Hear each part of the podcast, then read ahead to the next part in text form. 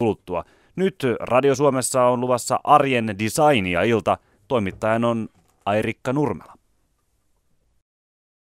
Täällä ollaan valmiina kolmen asiantuntevan vieraan kanssa ruotimassa, että minkälaiset esineet ovat hyviä, minkälaiset esineet ovat huonoja ja miten ihmeessä tuo design vaikuttaa meidän ihan jokapäiväiseen arkeen. Yleensä designin hirveän helposti liitetään joku tällainen tai muotoilu joku tällainen mm, hieman yläluokkainen status, mutta käytännössä joka ainoan esineen, jonka kanssa olemme tekemisissä, niin joku on suunnitellut. Mm. Esitellään ensimmäisenä lyhyesti vieraamme ja heitä olen pyytänyt miettimään esimerkin hyvästä ja huonosta tuotteesta. Käydään nopea kierros ensin läpi ja mietitään sen jälkeen sitten hieman tarkemmin, että minkä takia nämä esineet ovat hyviä tai huonoja.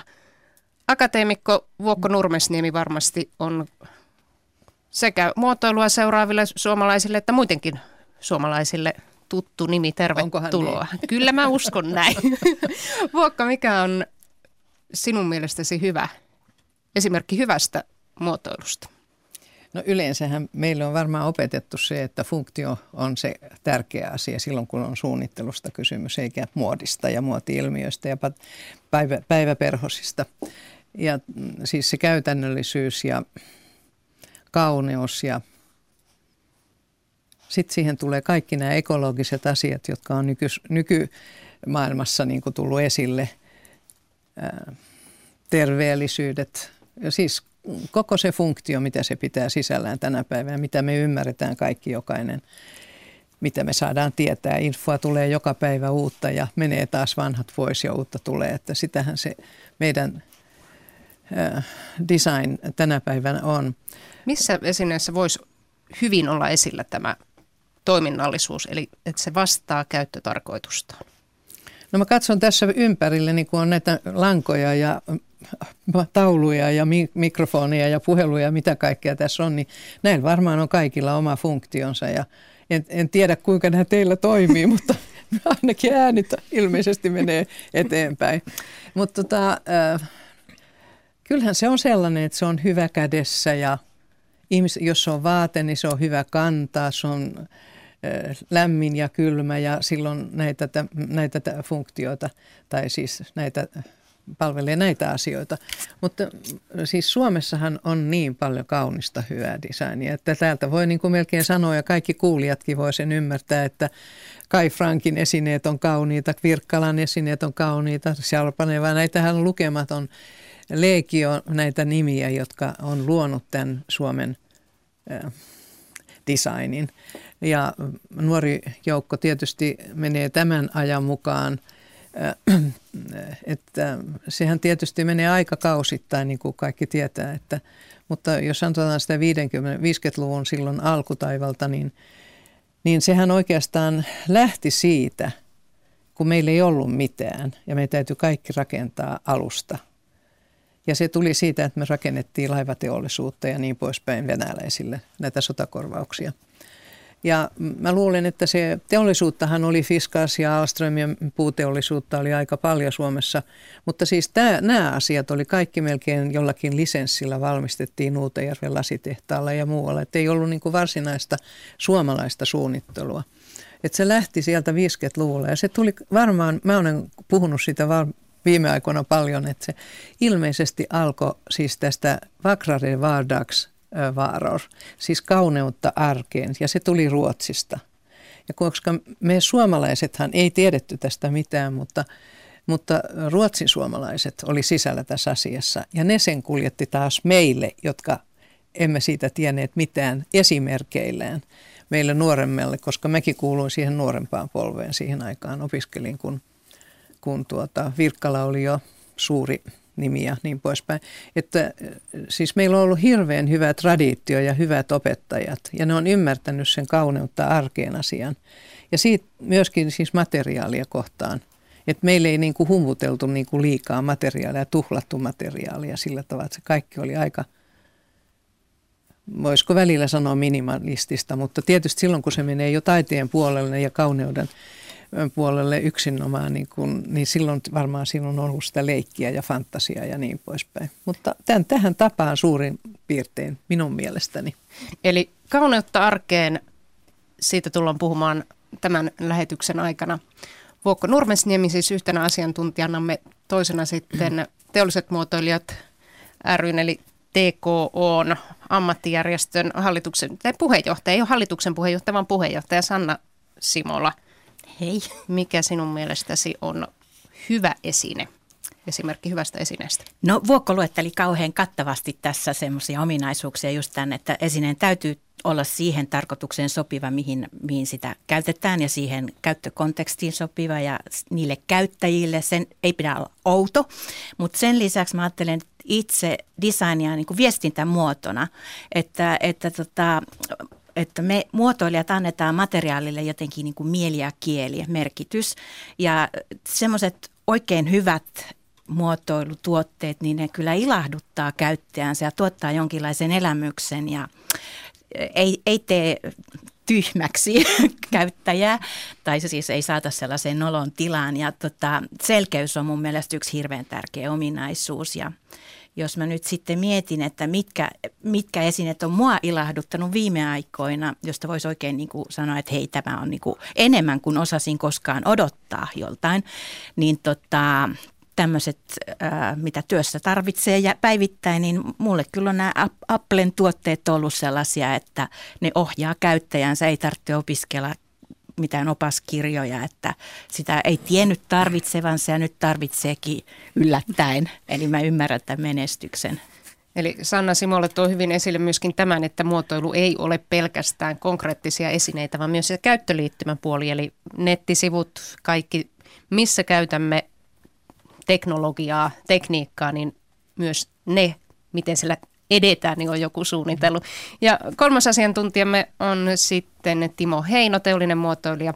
Sä oot tehnyt hyvin monipuolisen kansainvälisen uran ja varmasti ainakin kaikki pikkutytöt tulee ihan valtavan kateellisiksi, kun kuulevat, että olet suunnitellut Barbin asusteitakin. Kyllä, joo. No asusteita itse asiassa se ei ihan pidä paikkansa, mutta kaikkea muuta mahdollista sitten ihan autoista lähtien ja niin edelleen. Mutta kyllä melkein enemmän kuitenkin ehkä pojat mua vois fanittaa silleen, että siellä on tuo Fisher Price, niin, niin ainakin omat niin kuin ehkä semmoiset lelupuolen suosikot, suosikit on tullut sinne poikien – poikien puolelle, mutta kyllä tosiaan kaikenlaista on tullut tehtyä ihan.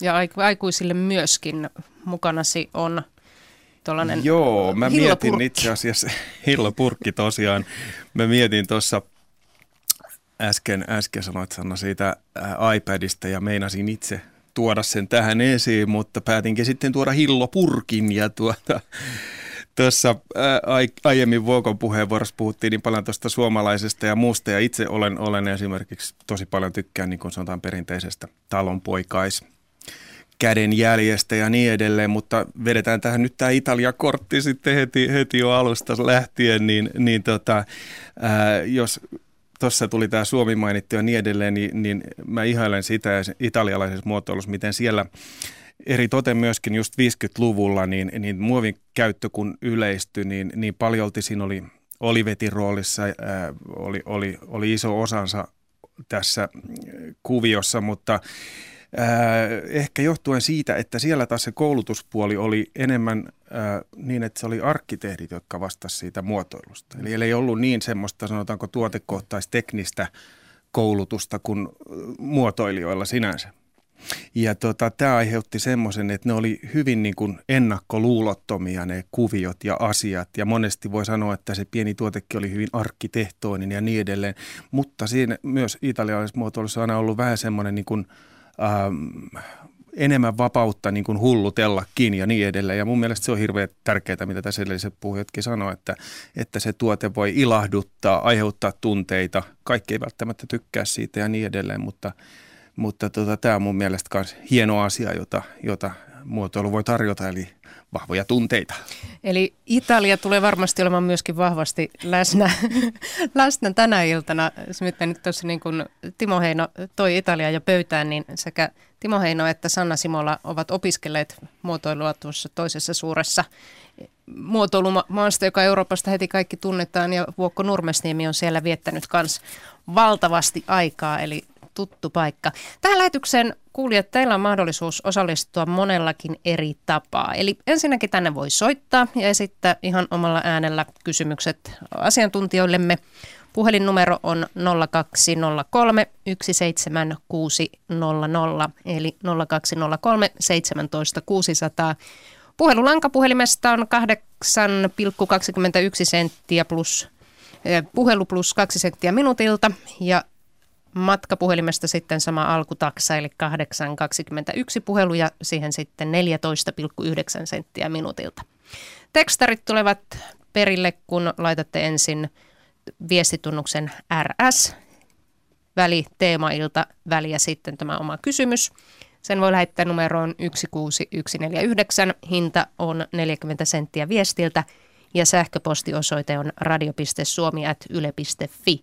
Ja keskustelua käydään tänä iltana myöskin Facebookista, eli sinne kun etsii sellaisen paikan kuin Arjen Designia ilta.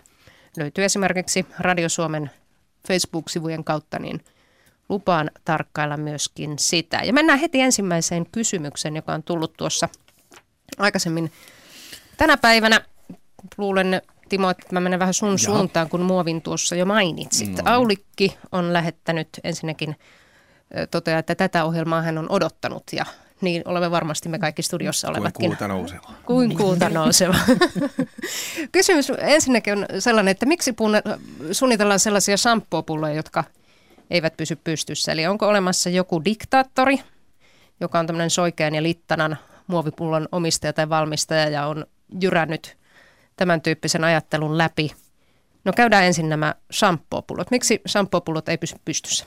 Joo, mä en usko, että ihan samppodiktaattoria vielä on, on syntynyt, mutta tota, ö, yksi asia, mikä tulee heti mieleen tuossa, niin on se, että ö, siellähän haetaan estetiikassa monesti niin tämmöisiä kaikuja sanotaan äh, parfyymipuolelta, jossa se tuodaan hyvin vahvasti se designi esiin, esiin. Ja, ja tuota, jos ajatellaan niin kuin parfyymipulloa, niin niin, niin se funktionaalisuus on sitä, että sieltä sitä tavaraa tulee ja se tuoksuu, mutta se itse designihan on siinä hyvin, suuressa roolissa, miltä se pullo näyttää ja niin edelleen. Ja sieltähän tulee hyvin paljon tämmöistä hoikkaa pitkää muotoa. Ehkä siinä on sitten vähän, yhdistetään myöskin sitä, että mitä me hoikkuutta ja tämmöistä ulkonäköä muutenkin palvotaan, haetaan, niin, niin tota, sitä on ehkä koetettu viedä sitten, sitten luoda tavallaan vastaavan tapasta imagoa shampoo-pullollekin. Eli se koetaan kuitenkin tämmöistä kosmetiikkatuotteeksi ja, ja niin poispäin.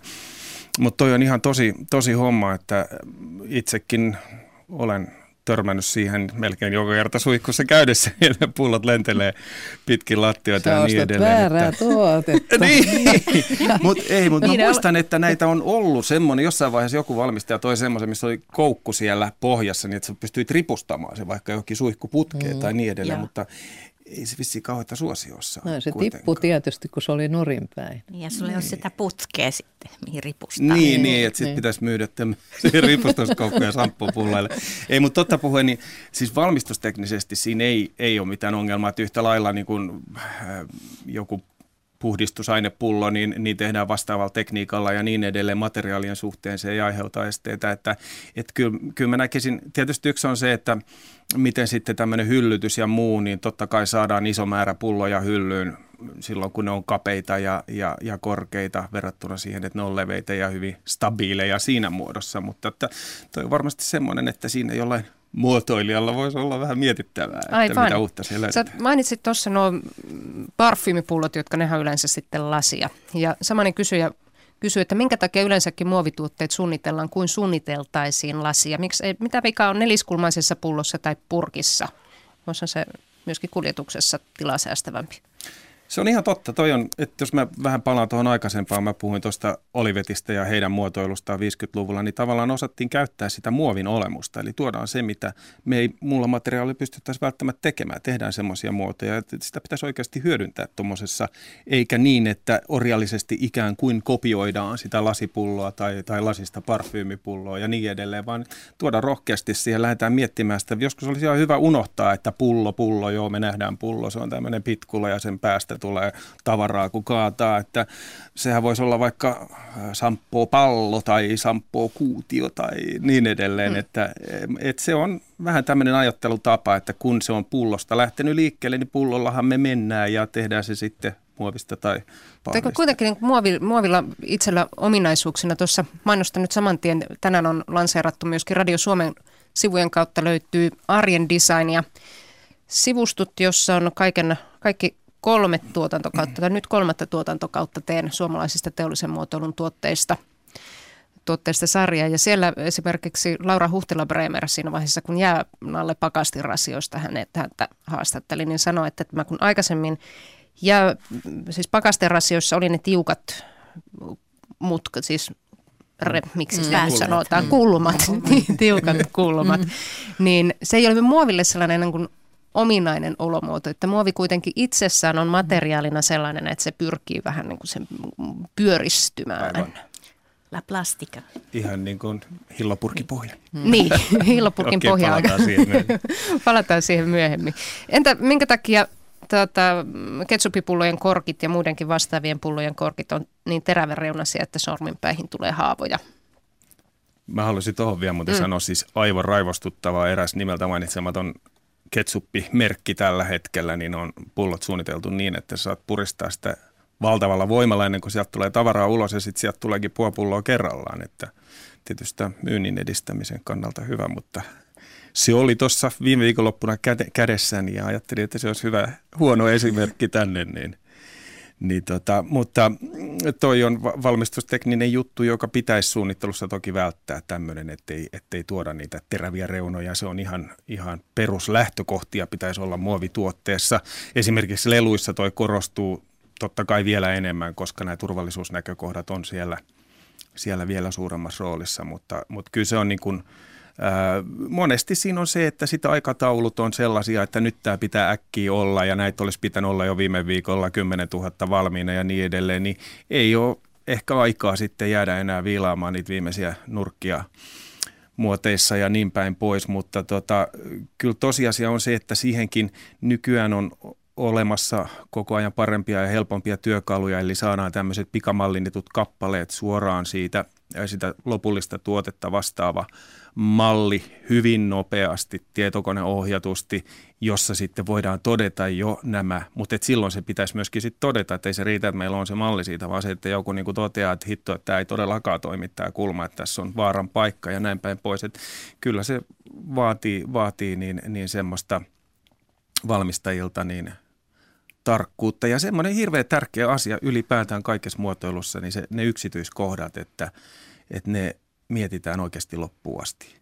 Tänä iltana Radio Suomessa vietetään arjen designia iltaa. Timo Heino nosti tuossa esiin kiireen. Eli vauhdilla pitää saada valmiiksi. Vuokko Nurmesniemi ja Sanna Simola, onko huonojen tuotteiden syynä se, että on liian kiire?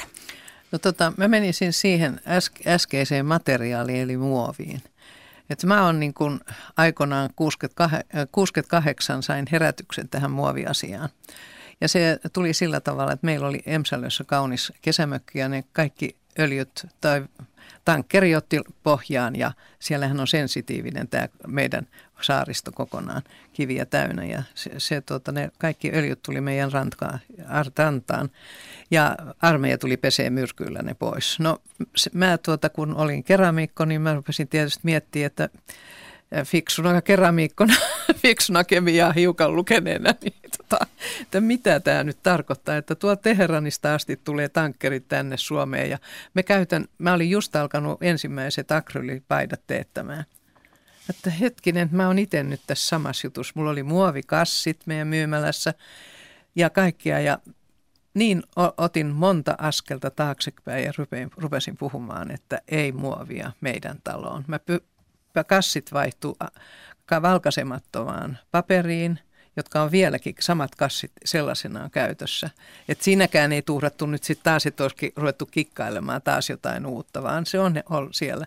Luonnon materiaalit, pellava, mm, villa, puuvilla, silkki, ne on niin kuin käytössä meillä. Tämä herätys oli niin hurja, kun mä huomasin, että mä itse osallistun siihen ja mä rupesin puhumaan, että suunnittelija vastuu on huima, mitä materiaalia se käyttää mihinkin, että onko se tarpeellista. Niin tota, tämä on kyllä semmoinen suunnittelijan moraali, moraaliasia aika pitkälle ja mä oon kyllä sen ottanut luihin ja ytimiin, että mä en voi suunnitella mitään, mikä olisi muovia, koska se kaikki voidaan tehdä myöskin muista materiaaleista. Et mä niin kuin melkein keho, tänä päivänä myöskin puhun tuonne Aalto-yliopistoon siitä, että puusta voidaan myöskin alkaa kehittämään materiaalia, eikä se tarvitse olla öljyä, joka loppuu meiltä joka tapauksessa joku, jonkun vuoden kuluttua. Et me, meidän pitäisi vain kemiaa ja suunnittelu olla yhtä ja olla äh, insinöörien ja äh, teknikoiden ja keksijöiden kanssa yhteistoimissa suomalaisten suunnittelijoiden, koska meillä on puuta, mistä me voidaan kehittää mitä tahansa. Mä haluan tähän, tähän väliin, otetaan ihan kohta meidän ensimmäinen puhelu. Meillä on Lasse Karttunen tuolla, mutta haluan pari vuoden takaa soittaa äh, Arjen designia ohjelmasta, jossa käsiteltiin polaristuolia ensinnäkin, mutta sen lopussa sisustus, kun sisustusarkkitehti Samuli Naamanka – kertoi tällaisesta, kuten Vuokko tuossa totesi, että voidaan kehittää uusia materiaaleja, voidaan tehdä ihan muista materiaalista sama kuin muovista, niin Samuli Naamanka kertoi nyt esimerkin siitä, että myös komposmateriaalista. Tässähän nyt on kehitetty uutta materiaalia, luonnonkuitukomposiittia, missä on, on raaka-aineena pellavaa ja maissitärkkelystä. Ja mitä tästä voi tehdä? Tästä voi tehdä muotopuristeita, mikä taipuu kolmen eri suuntaan. Esimerkiksi tuoleja, tai vaikka vateja. Ja nyt ensimmäisenä kaupallisena tuotteena olen suunnitellut piiroiselle kompos loppituolin, joka esitettiin Tokiossa kolmas päivää toukokuuta ja se sai aivan mahtavan vastaanoton. Mikä tässä materiaalissa on erittäin hienoa on se, että tämä on sataprosenttisesti orgaanisista komponenteista tehty. Eli tämä maatuu tai sitten tämä voi polttaa ja tästä ei jää minkäänlaisia negatiivisia jätteitä luontoon.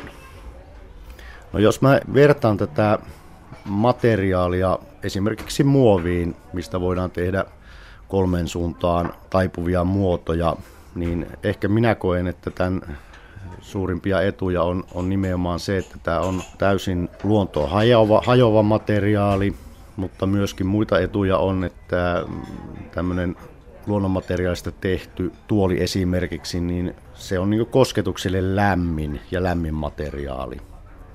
Lisäksi, koska tässä käytetään pellavaa, niin se on myös akustisesti positiivinen materiaali, eli pellava absorboi ääniä. Mä koen, että tämän, tämän materiaalin vahvuus on, on nimenomaan korvata tietyissä käyttökohteissa epäorgaanisia muoveja. Ja tässä teknologiassa, mitä tämän materiaalin valmistukseen on kehitetty, niin tämä itse pyristysmetodi, eh, sekin on niin alkukustannuksiltaan suhteellisen huokea. Eli tämä on sovelias myös niin kuin pienempiin sarjoihin. Näin kertoi pari vuotta sitten Samuli Naamanka ja tänä kesänä Arjen Designissa, joka sitten lauantaisin, kesälauantaisin keskipäivän peilin jälkeen kuullaan täällä Radio Suomessa, niin puhutaan esimerkiksi biomuoveista. Mutta nyt meillä on ensimmäinen soittajamme Lasse Karttunen puhelimen toisessa päässä. Tervetuloa lähetykseen. Kiitoksia ja kesäistä iltaa täältä Joensuusta käsin tällä kertaa. Minkälaista asiaa haluaisit asiantuntijoidemme pohtivan? No työpiste on varmaan arkea. Ja monesti tuntuu sillä tavalla, että kun suunnittelee joku arkkitehti ja suunnittelee työpisteen ja ihailee, että miten kaunis se on ja sillä tavalla. Ja sitten mielessä ajattelee, että onpa kiva, ettei mun itse tarvitse työskennellä siinä. Mikä, mitkä asiat tuo sen, että onpa kiva, ettei tarvi? Niin, no ne ratkaisut sitten, ergonomia ja niin edelleen, niin ei olekaan sitten parhaat mahdolliset. Siinä on vaan niin kuin ajateltu sitä ulkonäköä. Onko tällaista Myönnättekö muotoilijat, että olisi, että ajatellaan enemmän estetiikkaa kuin käytännöllisyyttä? Sanna vaikka. No, mä voisin sanoa, että mä oon samaa mieltä kuin soittaja, että, että ihminen luo paremmin itselleen sopivan työpisteen, joka ei ole liian niin kuin yliergonomisoitu tai tämmöinen, mm, että joskus hyvä. on tämmöistä ylimuotoilua ilmassa, joka mm. pilaa sitten niin kuin eri kokosten ja eri lailla eri tavoilla työskentelevien ihmisten työergonomian. Eli simppeli tavallinen pöytä ja mitä, mitä, mitä tähän nyt liittyy, niin olisi varmaan niin kuin parempi ratkaisu. Mutta ehkä tässä on taas semmoista uutuushakuisuutta. Että. Joo, mä, mulle tuli myös mieleen, että tuossa 90-luvulla niin nämä ATK-työpisteet niin oli semmoinen buumi oikein, että yritettiin niin tehdä näistä superergonomisia ja säätöjä, mm, jos johonkin joo, suuntaan. Niin vähän liian pitkälle. Nimenomaan, joo. Mm, ei ne koskaan mm. saaneet sit semmoista suosiota kuitenkaan. Mä luulen, että kukaan ei enää tiennyt, mitä ne kaikki ruuvit siinä oli ja mihin suuntaan se kallistui mistäkin, mutta tota, tavallaan on menty sen, sen ohi ja tietysti huonekaluvalmistajat myöskin tuommoisessa asiassa niin tekee vähän sitä, että mitä markkinat haluaa ja, ja tota, ilmeisesti tämmöisiä multisuper toiminnallisia työpisteitä ei haluttu ja kyllä mä yhdyn tuohon äskeiseen myöskin, että, että se hahmot. No, tietysti yksi on myöskin se, että nyt esimerkiksi me ajatellaan just tätä ATK-puolta ja näin, niin, niin nykyään laitteet alkaa olla hyvin mobiileja ja niin edelleen, että se ei ole edes niin fyysisesti aina se sama työpiste, missä on sitten tahkotaan niiden samojen koneiden kanssa aina ja niin edelleen, vaan se liikkuu mukana ja näin päin pois. Mutta Läppäri, näppärästi Kyllä, syliin niin kuin laptop. Vaan, että monesti itsekin tulee autossa istuessa tehtyä, ei nyt ihan ajaessa sentään, yleensä ainakaan kuitenkin. Näin. Vastasiko kysymykseen? Yllättävän yksimielistä Lasse kanssa, sinun kanssasi ovat asiantuntijamme. Joo, mutta se pitäisi saada käytännössä toteutettua sitten tuo, tuo yksimielisyys. Hei, toinen homma sitten, sanotaan vaikka kun katselee huonekalukauppojen näitä sohvia, niin kyllähän, ne, tota, kyllähän niissä istumusmukavuus on tota, kaukana. Ei, päinvastoin. Niissähän voi löhöä miten päin tahansa, vaikka päällään niin, jos voi tehdä, muotoilija voi tehdä ehkä työtä sillä no, tavalla tuota, jos nyt soittajalta halusin kysyä semmoista vielä, että tosiaan jos puhuttiin tästä työpisteestä, niin ajatteletko nimenomaan enemmän sitä istumista vai äh, siis sitä istuinta vai, vai sitä työpöytää? Ää, työpöytää ja kaikkea näitä laatikoita ynnä muita. Okei, just, just. Koska tähän on semmoinen kuitenkin tämä tuolipuoli siinä on semmoinen, joka on jatkuvasti kehitystyön alla ja, ja tulee satulla tuoleja ja tulee kaikenlaisia. Ja täytyy sanoa, että mulla on itselläkin näppini pelissä tällä hetkellä tuolin kanssa, jossa voidaan esimerkiksi tavallaan jumpata selkää siinä samassa ja näin, että, että ehkä se on sieltä pöydästä se huomio nyt valunut sinne 90-luvun jälkeen, niin siihen tuoliin enemmän, että että tuoliin istumiseen. Ja, ja tietysti siinä on yksi iso tekijä on tämä selkäongelmat, eli tänä päivänä toimistotyöntekijöiden selkäongelmat. Ja, näin, ja niskat. Niin, ja niskat mm. nimenomaan, että se, tosin siinä taas tullaan myöskin jo pöytään sitten, että se hiirikäsi, miten se lepää ja missä mm. asennossa. Mm. Mutta kyllä fakta on se, että harva haluaa ihan hirveästi niitä tilpehöörejä siihen kasata, rannetukia mm. ja muita, niin, niin tota, ei kovin isoa määrää. Tuossa mainitsit noin sohvat. Itse asiassa tänä kesänä yksi Arin Designin haastateltavista on Yrjö Kukkapuro, joka on suunnitellut valtavan määrän tuoleja, sekä työtuoleja että muita tuoleja. Ja hän kertoi tuossa, kun karuselituolin syntyä käydään läpi, niin itse asiassa sen, että oikeanlainen tuoli olisi just se, että sen istuinosan ei tarvisi olla kovinkaan syvä. Ja sitten Aivan, vastaavasti jo. tukea tarvittaisiin tänne mm, selkäpuolelle, että jos on lyhyt istuinosa ja sitten pitkä selkänoja, niin siinä voi istua sekä pitkät että lyhyet ihmiset, mutta että se näyttäisi sen verran hassulta, että välttämättä sitä ei ostettaisi. Mutta olen Lasse sun kanssa ihan samaa mieltä, että tämmöisenä vajaa metri 60 senttisenä, niin aika monella sohvalla niin tosiaan täytyy löhötä, niin kuin Vuokko sanoi, että ei siinä istuta. Joo, mä oon ollut tietokonekouluttajana ja työkavereille nytkin muistutan, että tuolissa on, siinä on yhdeksän säätövipua, että ne kannattaa hyödyntää. Se on melkoinen määrä vipuja yhteen tuoliin. Joo, Kiitos. siellä on kaikenlaisia, kaikenlaisia napuloita. Mutta hei, sitten vielä oikeastaan loppukommenttina, kun jossain äh, huoneistoesittelyssä mainoksessa saattaa olla, että jossakin on toimiva keittiö. E, eihän se keittiö toimi, sehän vaan on. Siis, ihmiset siellä toimii sitten. Just niin. Ja monesti ne on vielä aika huonosti. Vaikka. Persoonallinen, persoonallinen pohjaratkaisu tarkoittaa, että se on ihan PCstä siis suoraan. Aivan. Ar- arkkitehdin suunnittelema. Kiitos okay, soitosta. Joo. Tota, otetaan seuraava soittaja saman tien, mutta yhden kommentin täältä luen, mikä on tullut tekstiviestinä. Fiskars etenkin kirveet, aivan mahtavia. Mm-hmm. Nopea kerros. No. Timo Heino, oletko samaa mieltä? Joo, kyllä. Kyllä mun mielestä on hyvin. Kaikki, niin. kaikki, kaikki hyvää, hyvää, Fiskarsilla on ihanat oksaleikkurit, siis ihan parasta suomalaista muotoilua. Onnistutaanko nopeasti studiosta saada semmoinen ääniklippi kuin numero kaksi? Siinä nimittäin on tuota, Fiskarsin entinen pääsuunnittelija Olavi Lindeen, joka mm-hmm. oli kans Arin Designissa haastattelussa pari vuotta sitten. Tämä haastattelu löytyy kokonaisuudessa sieltä Aren Designin nettisivuilta, jotka löytyy sitten sieltä Radio Suomen nettisivujen kautta radiosuomi.fi. Kaikki tuotteet suunnitellaan ajatellen sipolaista Lundströmin tätiä. Kuka on tuo rouva, jolle puutarhaleikkuritkin on suunniteltu?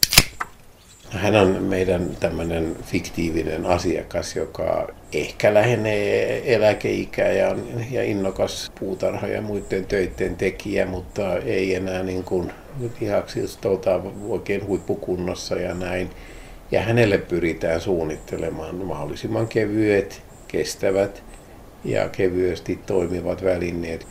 Joku on sanonut, että no eihän se Lundströmin tätiryhmä kovin iso asiakkaana ole, mutta sen voi niin kuin laajentaa näin, että jos Lundströmin täti on tyytyväinen, niin kaikki muutkin pystyy kevyesti ja hyvin käyttämään.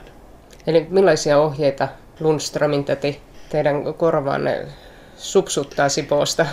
Esimerkiksi säädettävyys, että ellei ole kovin pitkä, niin voi säätää. Ruumiin pituus on yksi, mutta ylipäätänsä siis mahdollisimman kevyt väline. Melkein kaikki, paitsi leka ja kirves, niin pitäisi olla kevyitä, koska välineiden kannattaminen vie yllättävän paljon energiaa ja on raskasta ihmiselle. Että sen tietää maalari, että se purkkia pitävä käsi väsyy enemmän kuin se työtä tekevä pensselikäsi. Näin Olavi Lindeen, mies monien noiden Fiskarsin loistavien tuotteiden takana. Meillä on nyt Kirsti Jääskeläinen langalla. Tervetuloa lähetykseen. Kiitos. Mistä puhuttas? No ensiksi sanoisin, että on todella hyvä, jos näkee toimivan ja kauniin esineen. Sillä jokainen meistä tykkää käyttää sellaista, ottaa sen käteensä ja katsoa sitä. Että arvostan todella suunnittelijoita. Mutta arkipäivänä tulee sitten vastaan näitä arkisia asioita. Ja lähtisi aivan siitä niin kuin ensi keittiöstä.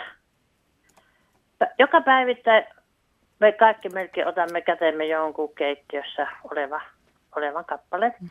No, no nyt alkavat olla jo aika hyvässä mallissa noin pesuvehkeet ja noin ruokailuvehkeet ja semmoista. Mutta näitä pakkauksia, otetaan ryynipakkaus, jauhopakkaus, pesujauhepakkaus. Ne aukevat kaikki ontosti sillä sisälle päin. Siinä on pantu se katkoviiva, että paidat tästä ja se aukeaa sisälle päin.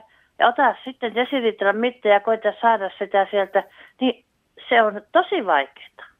Ja eikä sinne mahdu sormikaan sinne väliin, että sä nostaisit sen ja siitä sitten sitä tiputtelisit siihen desilitran mitta, mikä pitäisi saada. Että olen monesti ihmetellyt, että missä on suunnittelija tässä kohtaa. Missä on suunnittelija ollut siinä kohtaa, kun pakkauksiin täytyy liian pienen reikään koittaa saada sormia, sen jälkeen vielä ei sieltä mikään kunnolla ulos tulekaan. Mainostoimistossa. No Kyllä, niin. joo.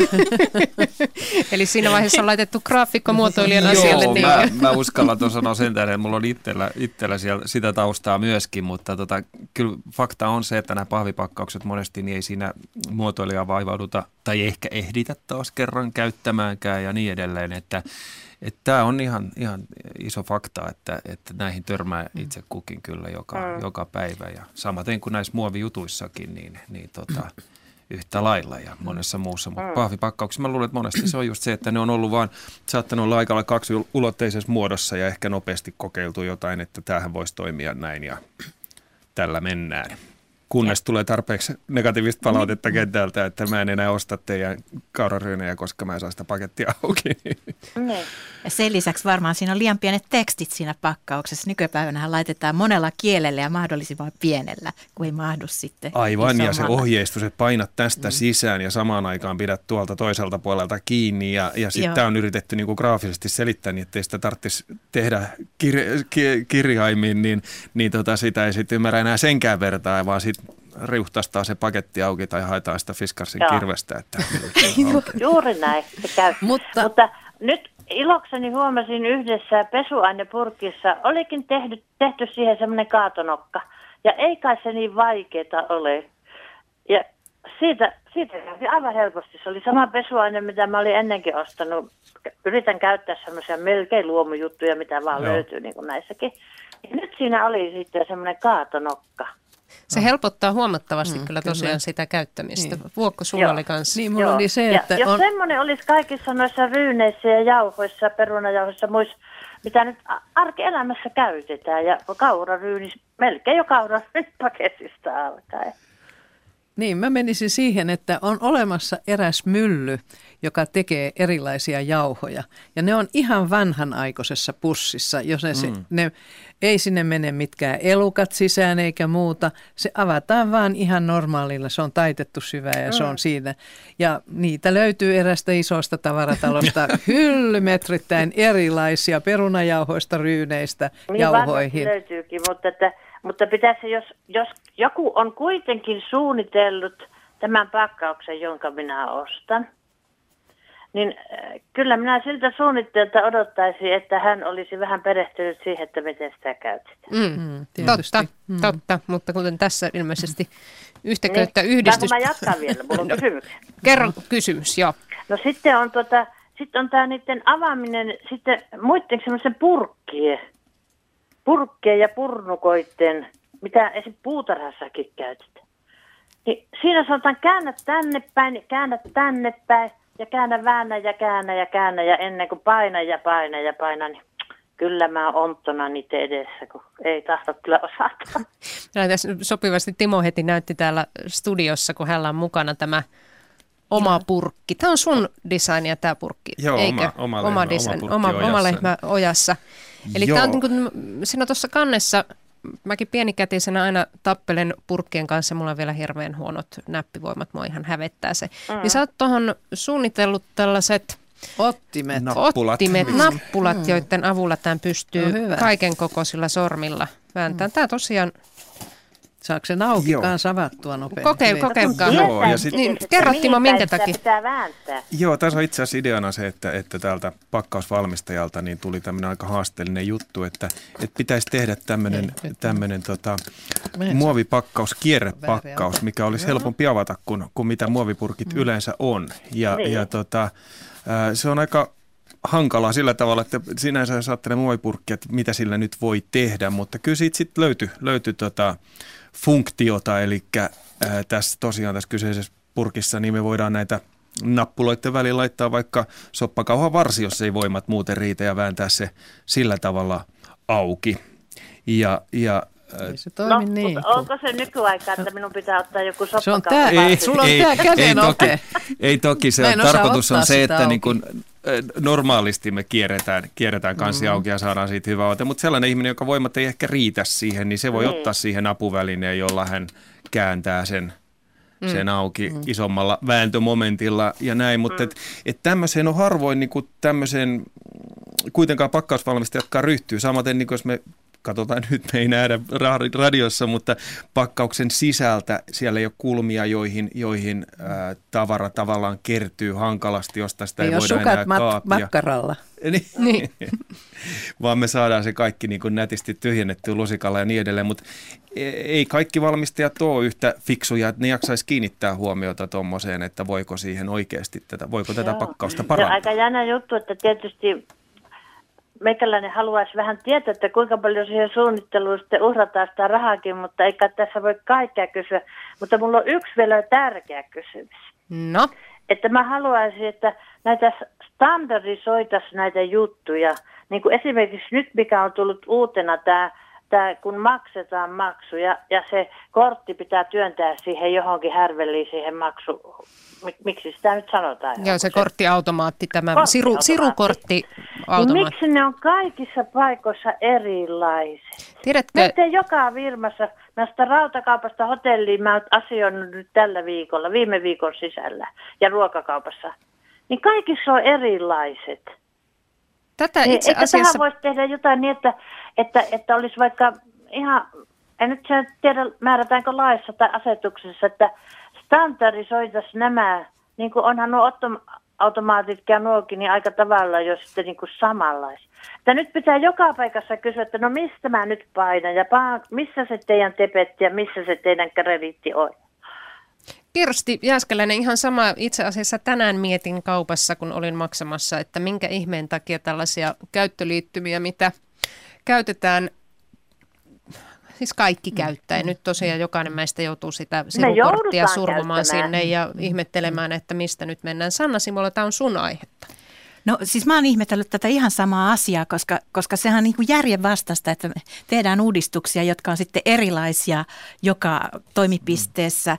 Ja se sama voisi päteä nyt vaikka meidän kännykkämaailmaan yhtä hyvin, että voi tulla hätätilanteita, että sun pitää käyttää jonkun toisen ihmisen puhelinta esimerkiksi, mutta sä et tiedä, miten sillä soitetaan, mm-hmm. koska niissä ei ole yhteneväinen standardi, edes se niin kuin pääasia. Joo. Ja, ja tota, samoin mä muistan, että oli joskus puhetta autojen kahvoista. Eli sekin pitäisi olla standardoitu, että et mm. kuinka sä pääset ulos mm. autosta, kuin autosta, ihan mistä vaan. Eli sellaisia mm. asioita, että että tämä on nyt vaan, mä luulen, että meillä tulee aina välillä tämmöisiä töppäyksiä, kun aletaan siirtyä uusiin järjestelmiin, vaikka digibokseihin tai muun, että mm. kuluttajat pannaan opettelemaan sitä kehitysvaihetta. Joo. Mut kuka, no, mutta jos ei se paranna yhtään, se on se kummallinen juttu. Että jos ei se paranna mitään, niin kyllähän siinä luulisi, että sen, se valmistajakin jo niin kuin miettii, että tähän ei vene eteenpäin tämä asia, vaan tämä on vain muotoa, jota tehdään, eikä niin kuin sitä käyttää. Ja mä ihmettelen sitä, sitä justinsa, että minkä takia ei, ei voida sopia sitä yhteisestä periaatteesta, että miten päin aina vaikka kortti laitetaan sinne. Että onko niin. tässäkin nyt semmoinen kilpailulogiikka, että kun yksi keksii tietyn tavan, niin se mm. patentoi sen mm. ja seuraava ei voi käyttää sitä samaa menetelmää, niin, niin koska silloin se kopioisi. Se mm. Eli hirveän monta kertaa huonot, huono muotoilu johtuu myöskin siitä, että ei voi parantaa sitä olemassa olevaa, mikä olisi kauhean loogista. Mm aivan Kyllä, kehittää. Joo, ja, ja se, että, joo mun niin mielestä tähän nyt joku, joku kuluttajalautakunta tai joku voisi sanoa, tai voiko, en tiedä, haluaisin sitä kysyäkin mm. teiltä, että eikö kukaan sitten, eikö ole mitään semmoista ylempää elintä, joka sanoisi, että ne laitettaisiin nämä kaikki samanlaisia. Meillä taitaa... Samalla systeemillä, niin. että se pantaisi nyt samoin päin sinne. Voisihan niitä olla sitten eri valmistajia, mutta heidän pitäisi noudattaa tätä tätä samaa, samaa sitten sitä tekniikkaa siinä. Siinä voi tulla kyllä vähän vaikeuksia, että meille sanottaisiin, että me ollaan kaikki samannäköisiä. Niin. Sen takia, kun me toimitaan, kun ei me kuitenkaan olla samannäköisiä. Kaikki on erilaisia. Kaikki haluaa erilaisia värejä tai jotakin, mutta tässä tietysti, niin, kun niin, tätä, se, mutta, tämä on mutta joka päivän käytössä, niin se on toinen asia. Niin, mm. vähän mm. samalla ajetaan tiettyä mm. tietyllä puolella tietä. Mm. Tässä vaiheessa lyön keskustelun poikki alan kertoa meidän yhteystietoja lähetykseen merisää on vuorossa tuossa minuutin kuluttua. Eli arjen designia iltaa vietetään täällä Radio Suomessa tänään kello 20 saakka kohta merisäätiedot ja sitten välinen uutisia ja urheilua. Vieraanamme on, tai vieraanani on akateemikko Vuokko Nurmesniemi, teollinen muotoilija Sanna Simola ja teollinen muotoilija Timo Heino. Heidän, heille voi soittaa. Puhelinnumero on 0203 17600. Tekstiviestit tulevat perille RS väli teemailta väliä oma kysymys, kun sen laittaa numeroon 16149 ja sähköpostiosoite on radio.suomi.yle.fi. Keskustelua käydään myöskin Facebookissa Arjen Designia illasta. Siellä on, että Hannu laittanut, huomatkaa, että ei kannata syyttää suunnittelijaa aina niistä huonoista tuotteista. Syitä voi olla, ettei ole edes käytetty ammattitaitoista suunnittelijaa, tai jos on käytetty, niin ostaja kautta päättäjä kautta hallittaja, niin, äh, toimitusjohtaja vaimo. on määräävä taho on päättänyt, kuinka asia tehdään. Puhutaan toimitusjohtajan vaimoista merisään jälkeen.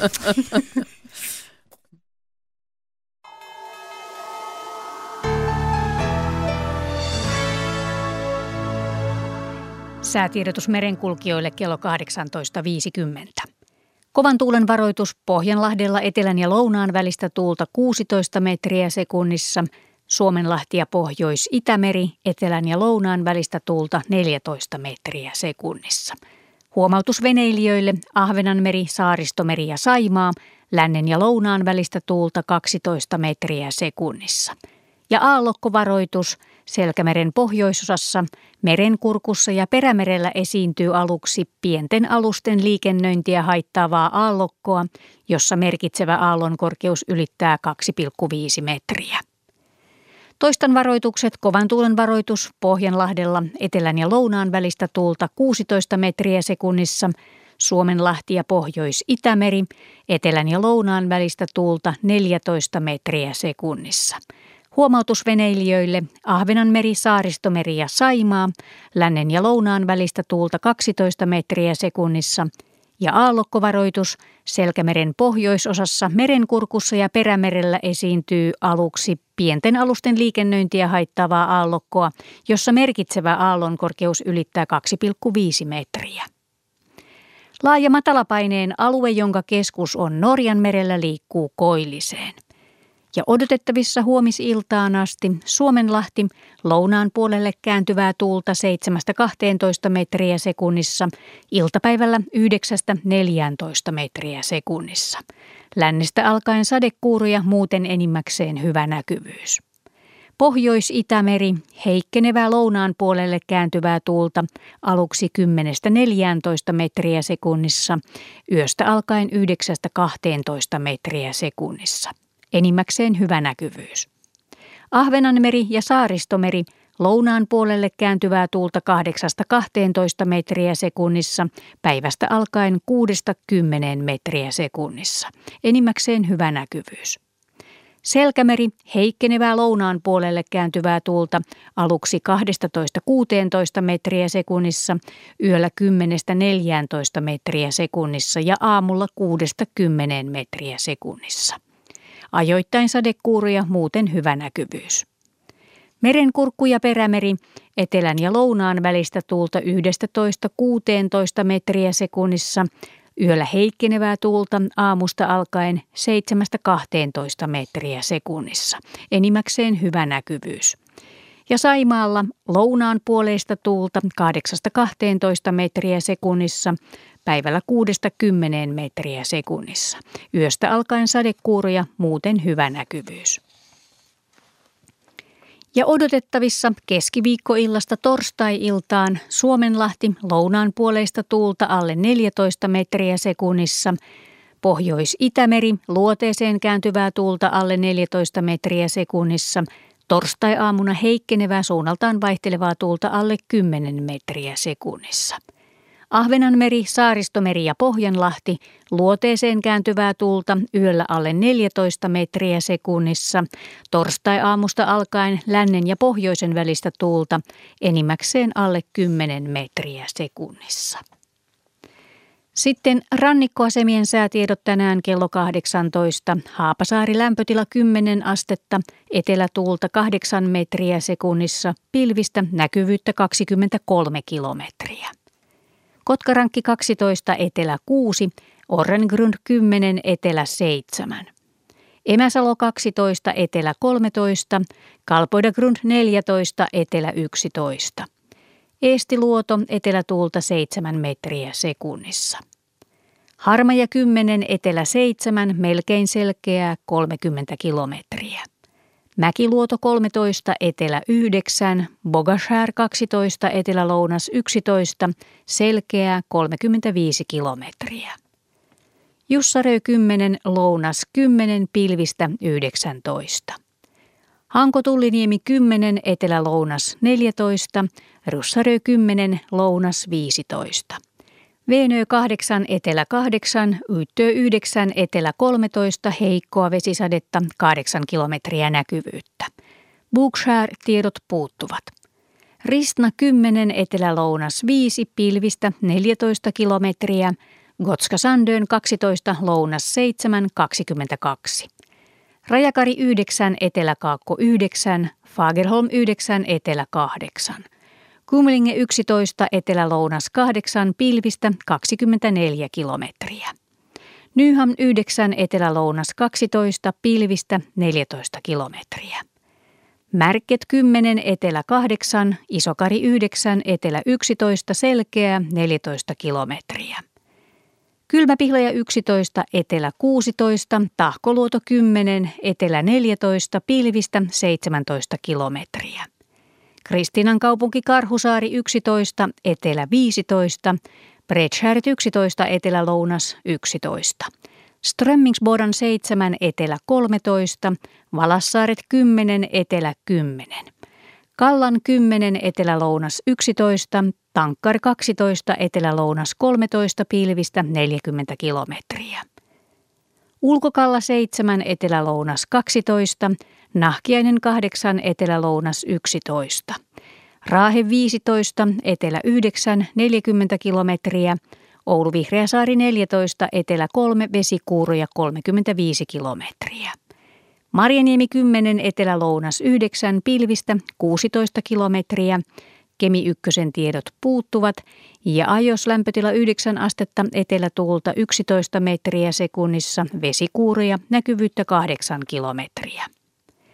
Meriveden korkeus mitattu tänään kello 17, Kemi plus 25 senttimetriä, Oulu plus 26, Raahe ja Pietarsaari plus 25, Vaasa plus 18, Kaskinen plus 14, Mäntyluoto plus 7, Rauma plus 2, Turku ja Föglö miinus 4, Hanko miinus 5 sekä Helsinki ja Hamina miinus 9 senttimetriä.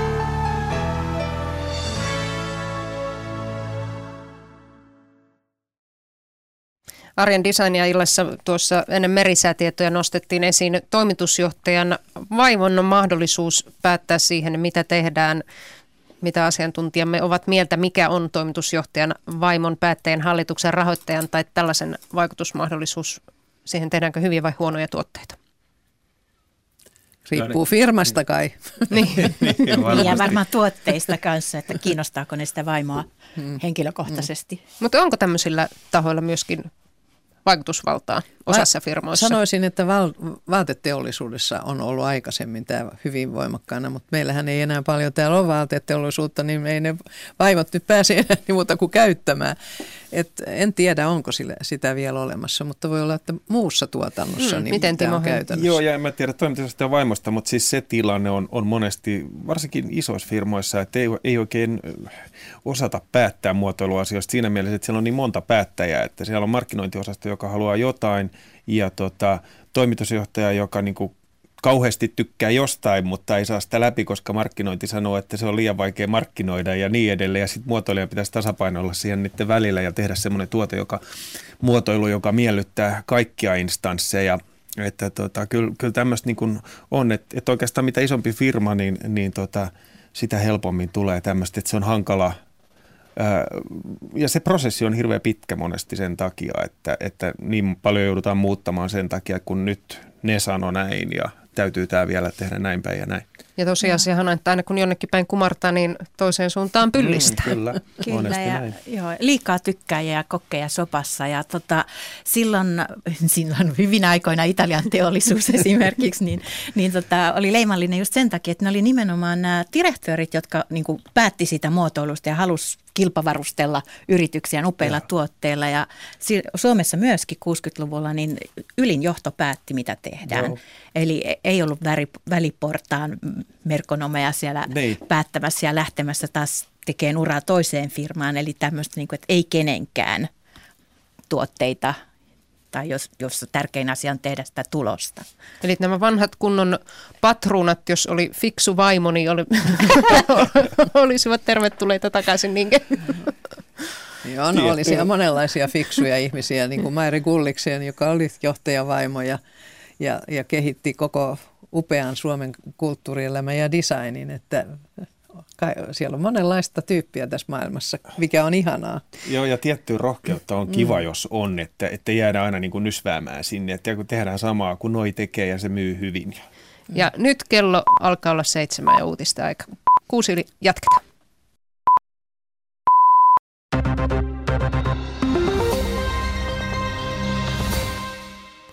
Hallitusneuvottelut jatkuvat tänään viidettä päivää.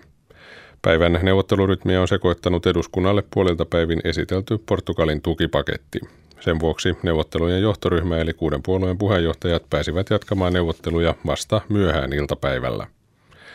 Hallituksen muodostaja Jyrki Katainen on tähdentänyt neuvottelujen aikataulun olevan yhä aidosti auki, koska niin monen asian käsittely on kesken. Eduskunnassa on kiistelty kovasanaisesti Portugalin tukemisesta.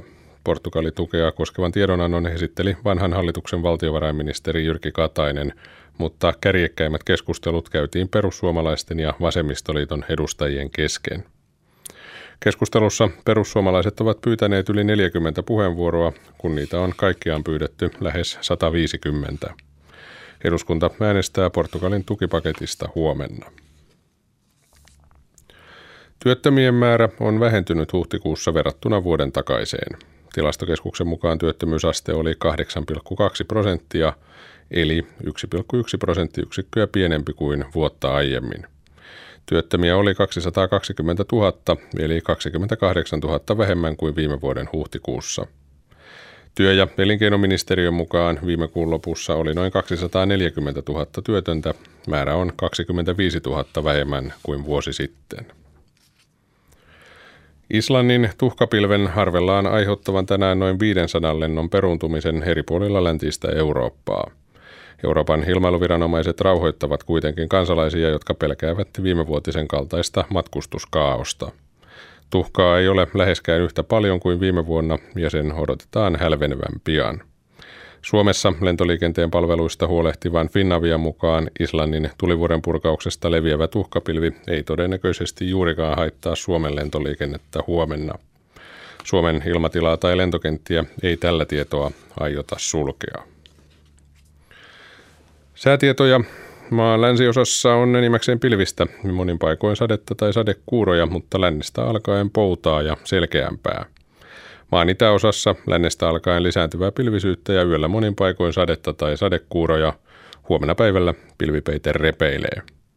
Maan pohjoisosassa pilvistä ja monin paikoin sadetta tai sadekuuroja, yöstä alkaen vaihtelevaa pilvisyyttä ja sadekuuroja. Yön oli lämpötila koko maassa 4-11 astetta, päivän ylin huomenna 10-16 astetta.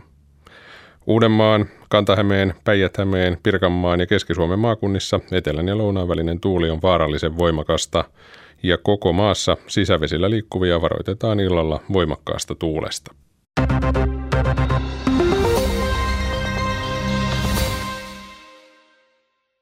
Nyt vuoroon urheiluradiostudiossa on Kimmo Porttila. Rafael Nadal on hetki sitten edennyt jatkoon Ranskan avointen avauskierroksella. Ykkössijoitettu Nadal oli suurissa vaikeuksissa yhdysvaltalaista John Isneria vastaan. Isner johti ottelua erin 2-1. Nadal vei kuitenkin lopulta kamppailun viidessä erässä erävoitoin 3-2 ja eteni tuosta ensimmäiseltä kierrokselta jatkoon. Jalkapallolija Lauri Dalla Valle ei kutsusta huolimatta ole vielä valinnut edustusmaataan. Alle 21-vuotiaiden jalkapallomaajoukkueen päävalmentaja Mika Laurikainen nimesi italialais-suomalaisen Dalla Vallen kesäkuun maltaotteluun. Dalla Vallen päätöstä Italian ja Suomen välillä on arvuuteltu pitkään. Mies itse ei koe tehneensä vielä minkäänlaista päätöstä. No sanotaanko, että mä en ole itse sitä tolleensa miettinyt, että mitään päätöksiä on tehnyt. Että Laurikainen tuli muun luona Englannissa käymään ja kertoi omia peliideoita ja joukkueesta. Ja mä pidin hyvänä sitä, mitä se sanoi ja sitten vastasin hänelle, että on kyllä innolla tulossa mukaan, jos vaan kutsu tulee sinne. Kaksi ykköstä virallisia pelejä voi vielä pelata sillensä, ettei se vaikuta edustusoikeuteen. Että se on sitten, jos A-maajoukkueessa pelaa miesten kanssa, niin sit se on varma se asia. Seitsemän vuotta ulkomailla pelannut Olli Kunnari palaa kotimaan lentopallokentille. Kunnari on tehnyt yksivuotisen sopimuksen Vammalan lentopallon kanssa. Maajoukkueen vakiopelaajiin kuuluva kunnari pelasi viime vuosina Ranskassa, Kreikassa, Puolassa ja Turkissa. Näin kunnari päätöksestään palata Suomeen ja Vammalaan. Seitsemän vuotta tuli kierrettyä, kierrettyä maailmalla ja nyt niin, tota, oli aika tulla takaisin Suomeen, että niin suuri, syy oli, syy oli perhe ja sitten Vammalassa on oma koti ollut viimeiset kuusi vuotta ja kun en ole ollut ulkomailla, niin tota, nyt on vanhin poika menee aloittaa sitten koulujen tai esi, esikouluun ja halusi olla sitten halusi olla mukana, mukana siinä, kun kaveri ottaa askeleen koulun, kouluuralla ja, ja tota, Valepa, Valepa oli kiinnostunut ja hoitanut velvoitteensa ja määrätietoista työtä tehnyt kehittääkseen ja niillä on kova halu, halu menestyä, niin tota, saatiin sorvattua semmoinen paketti, josta kaikki oli, kaikki oli tyytyväisiä. Näin kunnari, jota haastatteli Antti Einola. Urheiluradio kello 21 jälkeen on sitten seuraava urheilulähetys. Silloin kattava illan urheilupaketti muun muassa sitten sen lisäksi ravivihjeet tarjolla.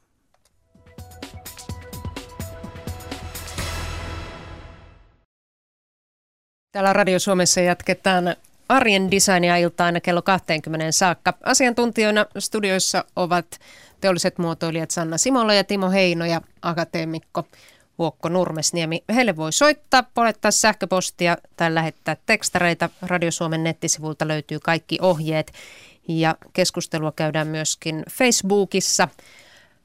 Arjen designia ilta sinne voi myös omat kommenttinsa laittaa. Minä olen Airikka Nurmela ja Käydään nopeasti tässä nyt kolme kappaletta kysymyksiä läpi. Ensimmäinen kysymys on, miten design näkyy juomapulloissa, esimerkiksi kolapullosta? No kolapullosta en tiedä, mutta sen voin sanoa, että tänään on julkistettu myöskin ää, arjen designia omat nettisivut, joilta löytyy kaikki kolmen vuoden aikana tähän mennessä valmistuneet arjen designia ohjelmat. Ja tänä kesänä, ihan alkukesästä, Pekka Kumpula kertoo teollinen muotoilija Hartwall novellepullon syntytarinan. Tuo tekstinä on siellä jo luettavissa, eli yle.fi kautta arjen designia, niin sieltä voi käydä katsomassa, miten design näkyy juomapulloissa. Entä sitten asiantuntijamme, millainen design on tällä hetkellä kuuminta tai hoteinta? Tällaista on kysytty.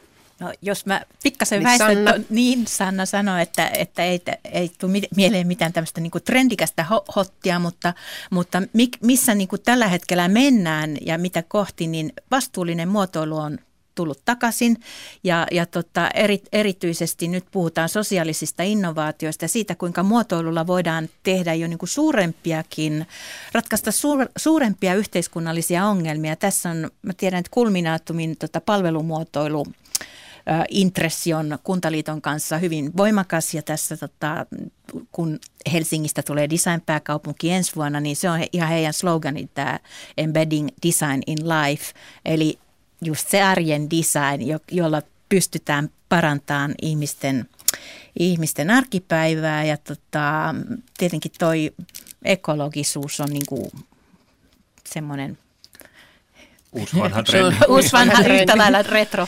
Eli Kyllä. mitä huokko on sieltä niin. jo. niin, no joo, ei kun tämä on siis hirveän tärkeä asia. Kyllä kaikki designerit tämän tietää, mutta se on kumma, kun esimerkiksi koululaiset, niin, kuin niin paljon varmaan heille puhutaan tuosta ekologiasta, niin ei ne kaikki, niin kuin, ei se mene kaikilla perillä niin kuin ollenkaan siis se, että se kuuluisi niin kuin heidänkin asiaansa. Että äh, mulla on semmoisia sisaren tai veljen mm, tyttären poikia, niin, jota mä katselen tuossa, niin se on kummallista, vaikka ne on jo vähän aikuisia, niin ei, ei kaikki ole mennyt perille, vaikka ne on varmaan käynyt koulussa läpi nämä asiat. Että se, sitä vaan pitäisi niin kuin jatkuvasti sitä trendiä paukuttaa sinne. Niin, että no, se niin kuin, niin, asioita niin, myöskin. Mm, Niin, se on muotoilija. No, käydään tämä ekologinen keskustelu myöhemmin läpi. Otetaan meidän seuraava soittaja Tupuvaljakka ja langalle. Tervetuloa lähetykseen. Kiitoksia.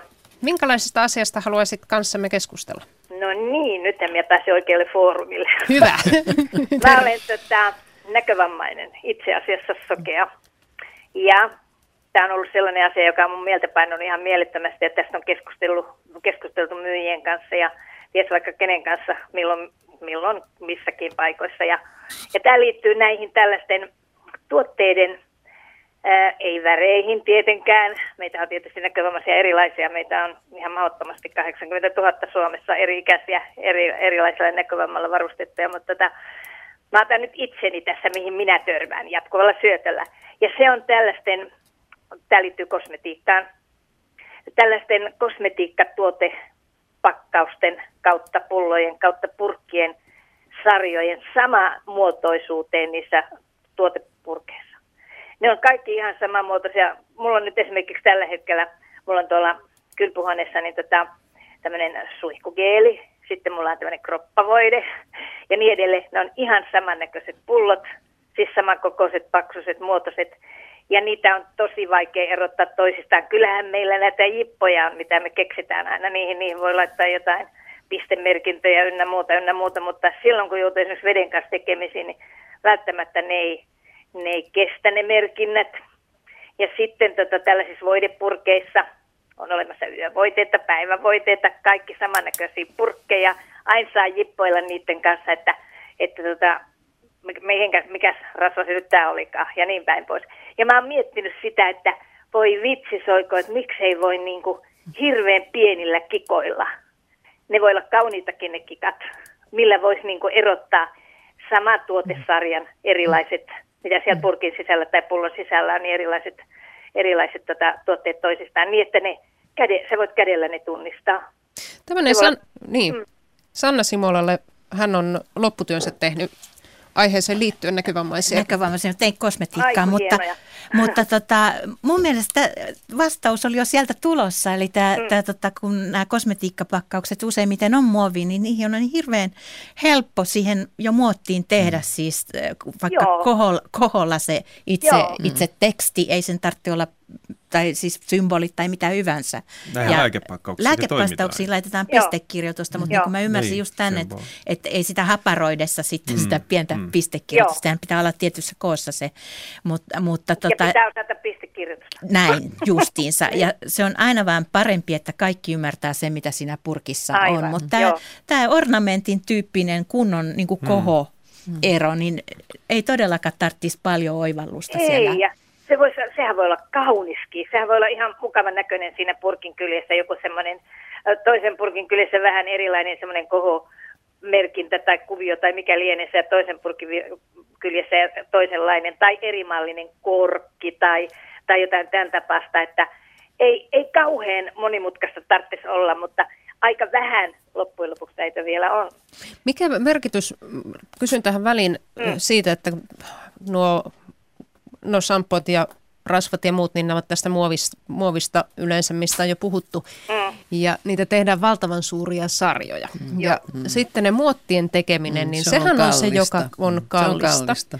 Eli kun tehdään se yksi muotti, mm. millä sitten voidaan tuupata sitä samannäköistä tuotetta ja ajatellaan mm. tosiaan vaan tämä, että – laitetaan sinne erivärinen muovi sisään, se on aika helppo vaihtaa ja mm. tuutetaan sitten se tietty aika sinistä purkkia ja seuraava aika valkoista ja näin, niin Joo. onko tässä se syy? Joo, tuossa tota, voisi tietysti olla, tulee mieleen se, että ihan totta niin kuin sanoit, että, että jos meidän täytyy tehdä kokonaan eri muotti sitä varten, niin, niin se on ei ole kovin kustannustehokasta, mutta taas ei ole kovin iso ongelma vaihtaa sinne pieni insertti, että näihin mm. laitetaan pakkauksiin muutenkin, niin kun tehdään, tehdään niin laitetaan muotteihin tällaisia inserttejä, millä tehdään näitä merkintöjä. Siellä on tämmöinen kello, mikä, mikä kertoo, että minä vuonna, minä, missä kuussa se on tehty ja niin edelleen. Että vastaavalla voitaisiin tehdä tämmöinenkin, että se ei ole kustannuksena ollenkaan niin iso kuin se koko muotin tekeminen erikseen sitä varten. Eli se on käytännössä tämmöinen pieni kappale, joka, joka vaihdetaan sinne muottiin sille kohtaa, mille se, minne se merkintä halutaan tehdä. Joo, mutta eikö ne muotitkin voisi olla vähän tehdä sellaisia muotteja heistä, vaikka se olisi isompi, että haittaako se mitään, jos teki sellaisen muotin, että se kävi sitten, oli sitten näkövammainen tai näkeväinen tai kuka tahansa, että pikkusen siellä sellaista kohoa siellä täällä, niin tota, mm. silloin näkövammainen sen, sen erottaisi, erottaisi siellä hyllyssänsä, että aha, tämä on nyt tämä, mitä yllättävän hyvin, hyvin kyllä muistetaan. Joo, mutta mä luulen, että monesti esimerkiksi, jos puhutaan jostain shampoo ja hoitoaine niin. esimerkiksi, niin, niin, niin tota, nämä tulee joltain valmistajalta, joka tekee näitä pulloja satoja tuhansia ja eri, eri, eri käyttötarkoituksiin. Eli se sama pullo, sama design no saattaa niin, mennä.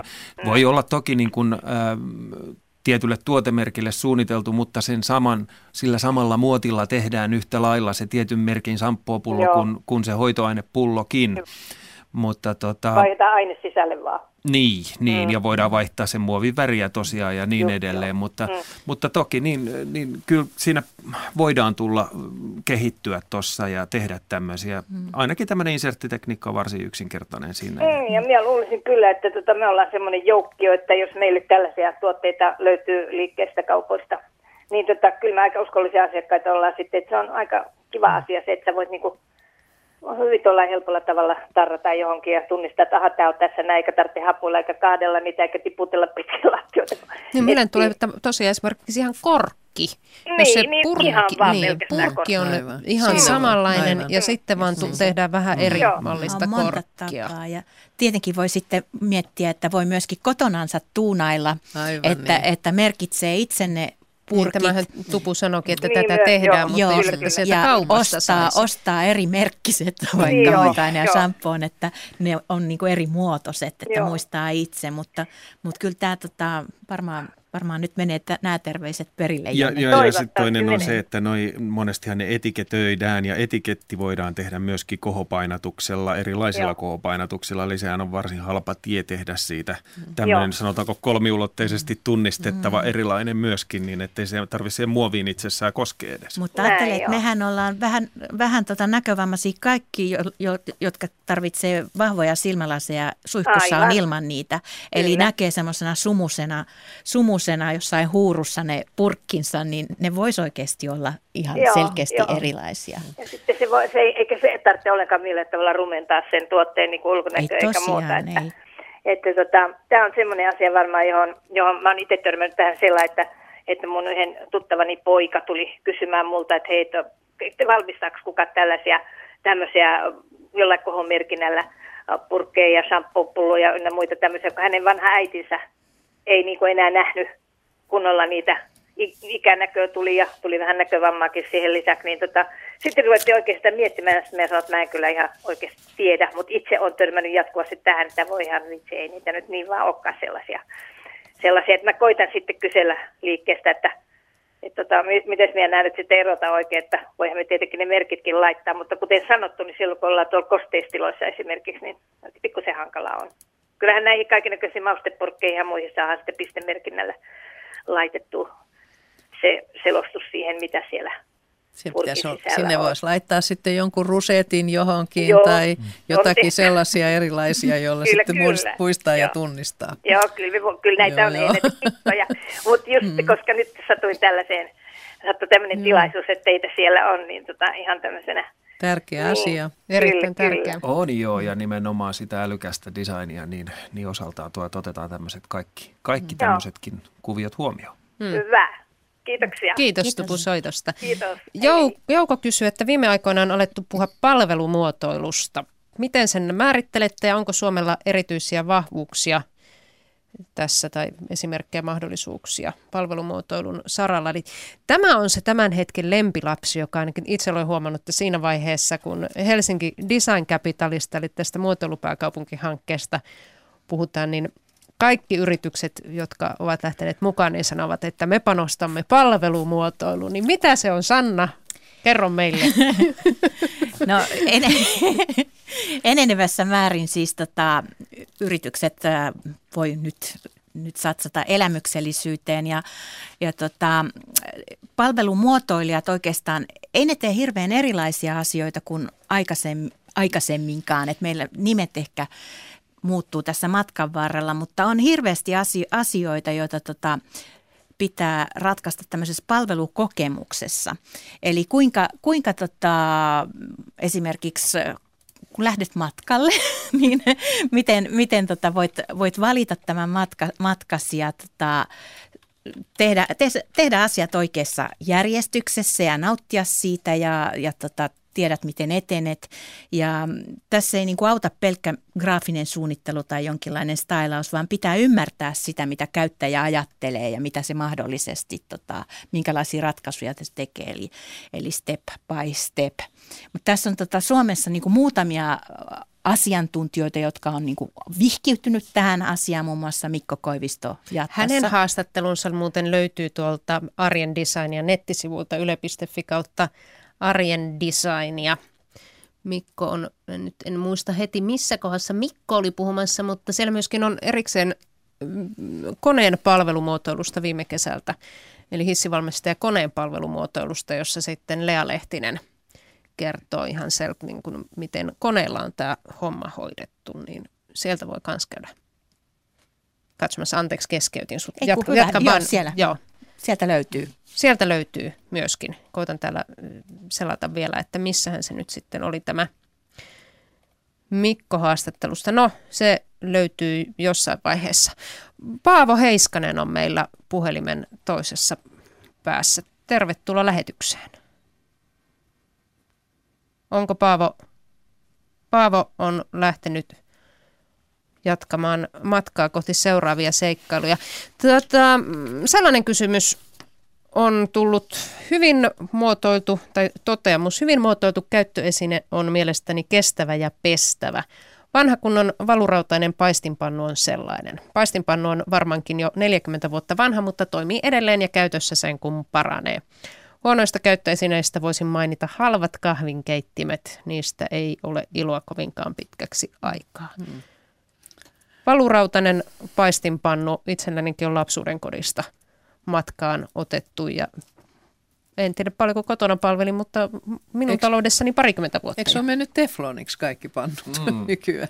Siitä niin. saa rautaa tästä rautapadasta ja rauta paistinpannusta, mutta miten siitä teflonista siellä saa? Kaikkihan ne on niinku teflonia nykyään. Joo, joo niin mutta mä olen samaa mieltä tuossa kyllä kirjoittajan kanssa. Mä löysin edellisestä talostani Vintiltä, niin varaston vintiltä todella ruostuneen vanhan valurautapadan ja se oli umpiruosteessa ja putsasin sen ja käytän sitä tänä päivänä hirvipata kypsyy siinä. Niin. Ihanasti hautuu, hautuu. Kyllä, mm. kyllä. No, mutta eikö se ole huonoa muotoilua, kun kestää 40 vuotta? Eihän se jatkuva no, talouskasvu. Se on sitä kestävää, se on se, se, kestävää, kestävää. se on kestävä. Aivan. Sehän, siihen me pyritään nyt. Tota, on samaa mieltä tuossa kahvinkeitin asiassakin. Satuin huomaamaan, tuossa olin, olin yhden ison tavaratalon, niin siellä takatilassa siellä oli iso ö, ostoskärry täynnä palautettuja tavaroita. Ne oli kaikki palautettuja kahvinkeittimiä. Sanotaan 90 prosenttia oli kahvinkeittimiä. Selkeästi jotain totta tuossa kyllä on, että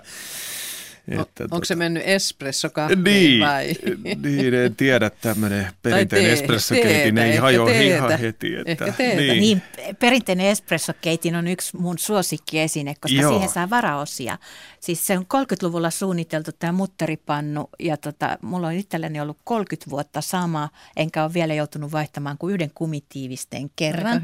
Eli Joo. siihen saa ostaa, siis jos mm. sulaa vaikka kaasuliedellä kahva, Joo, bakeliittinen, niin niitä saa ostaa ostaa uusia ja itse pystyy sen korjaamaan. Eli Joo. ihan niin kuin pannu, niin Eli sehän on niin kuin harvinaista. Nykyään tuntuu, että aina jos jokin hajoaa, niin se on saman tien, siihen, niin. et saa Vaihto, mitään varaosia. Se on, se on, se on roska mm, mm, siinä vaiheessa. Mm, mm. Tarja on puhelimessa. Tervetuloa lähetykseen. Hei. Hei. Olen täällä. Mistä keskusteltaisiin Arjen Designia illassa? Mistä keskusteltaisiin? Vanhasta kunnon designista. No niin, no. kuulostaa hyvältä. Vuokolla heti. Minä olen 66. en mä niin vanha About 6.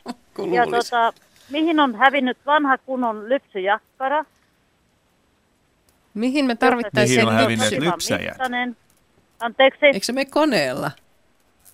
Jaha, mutta Eikö sitten mene? toinen, että ne korkeudet, että minkä mitta se tehdään, että kaikki on standardimikkaisia, jos on 160 senttiä, toinen on kaksimetrinen ja mikä se on se istumakorkeus. Ja tämän jälkeen kysyn ainoastaan sen, että minkä tähden kaikissa paikoissa on terävät kulmat, miksei niistä tehdä pyöriä tai pyöreitä ja sitten toinen, että niin kuin kivistä soraset.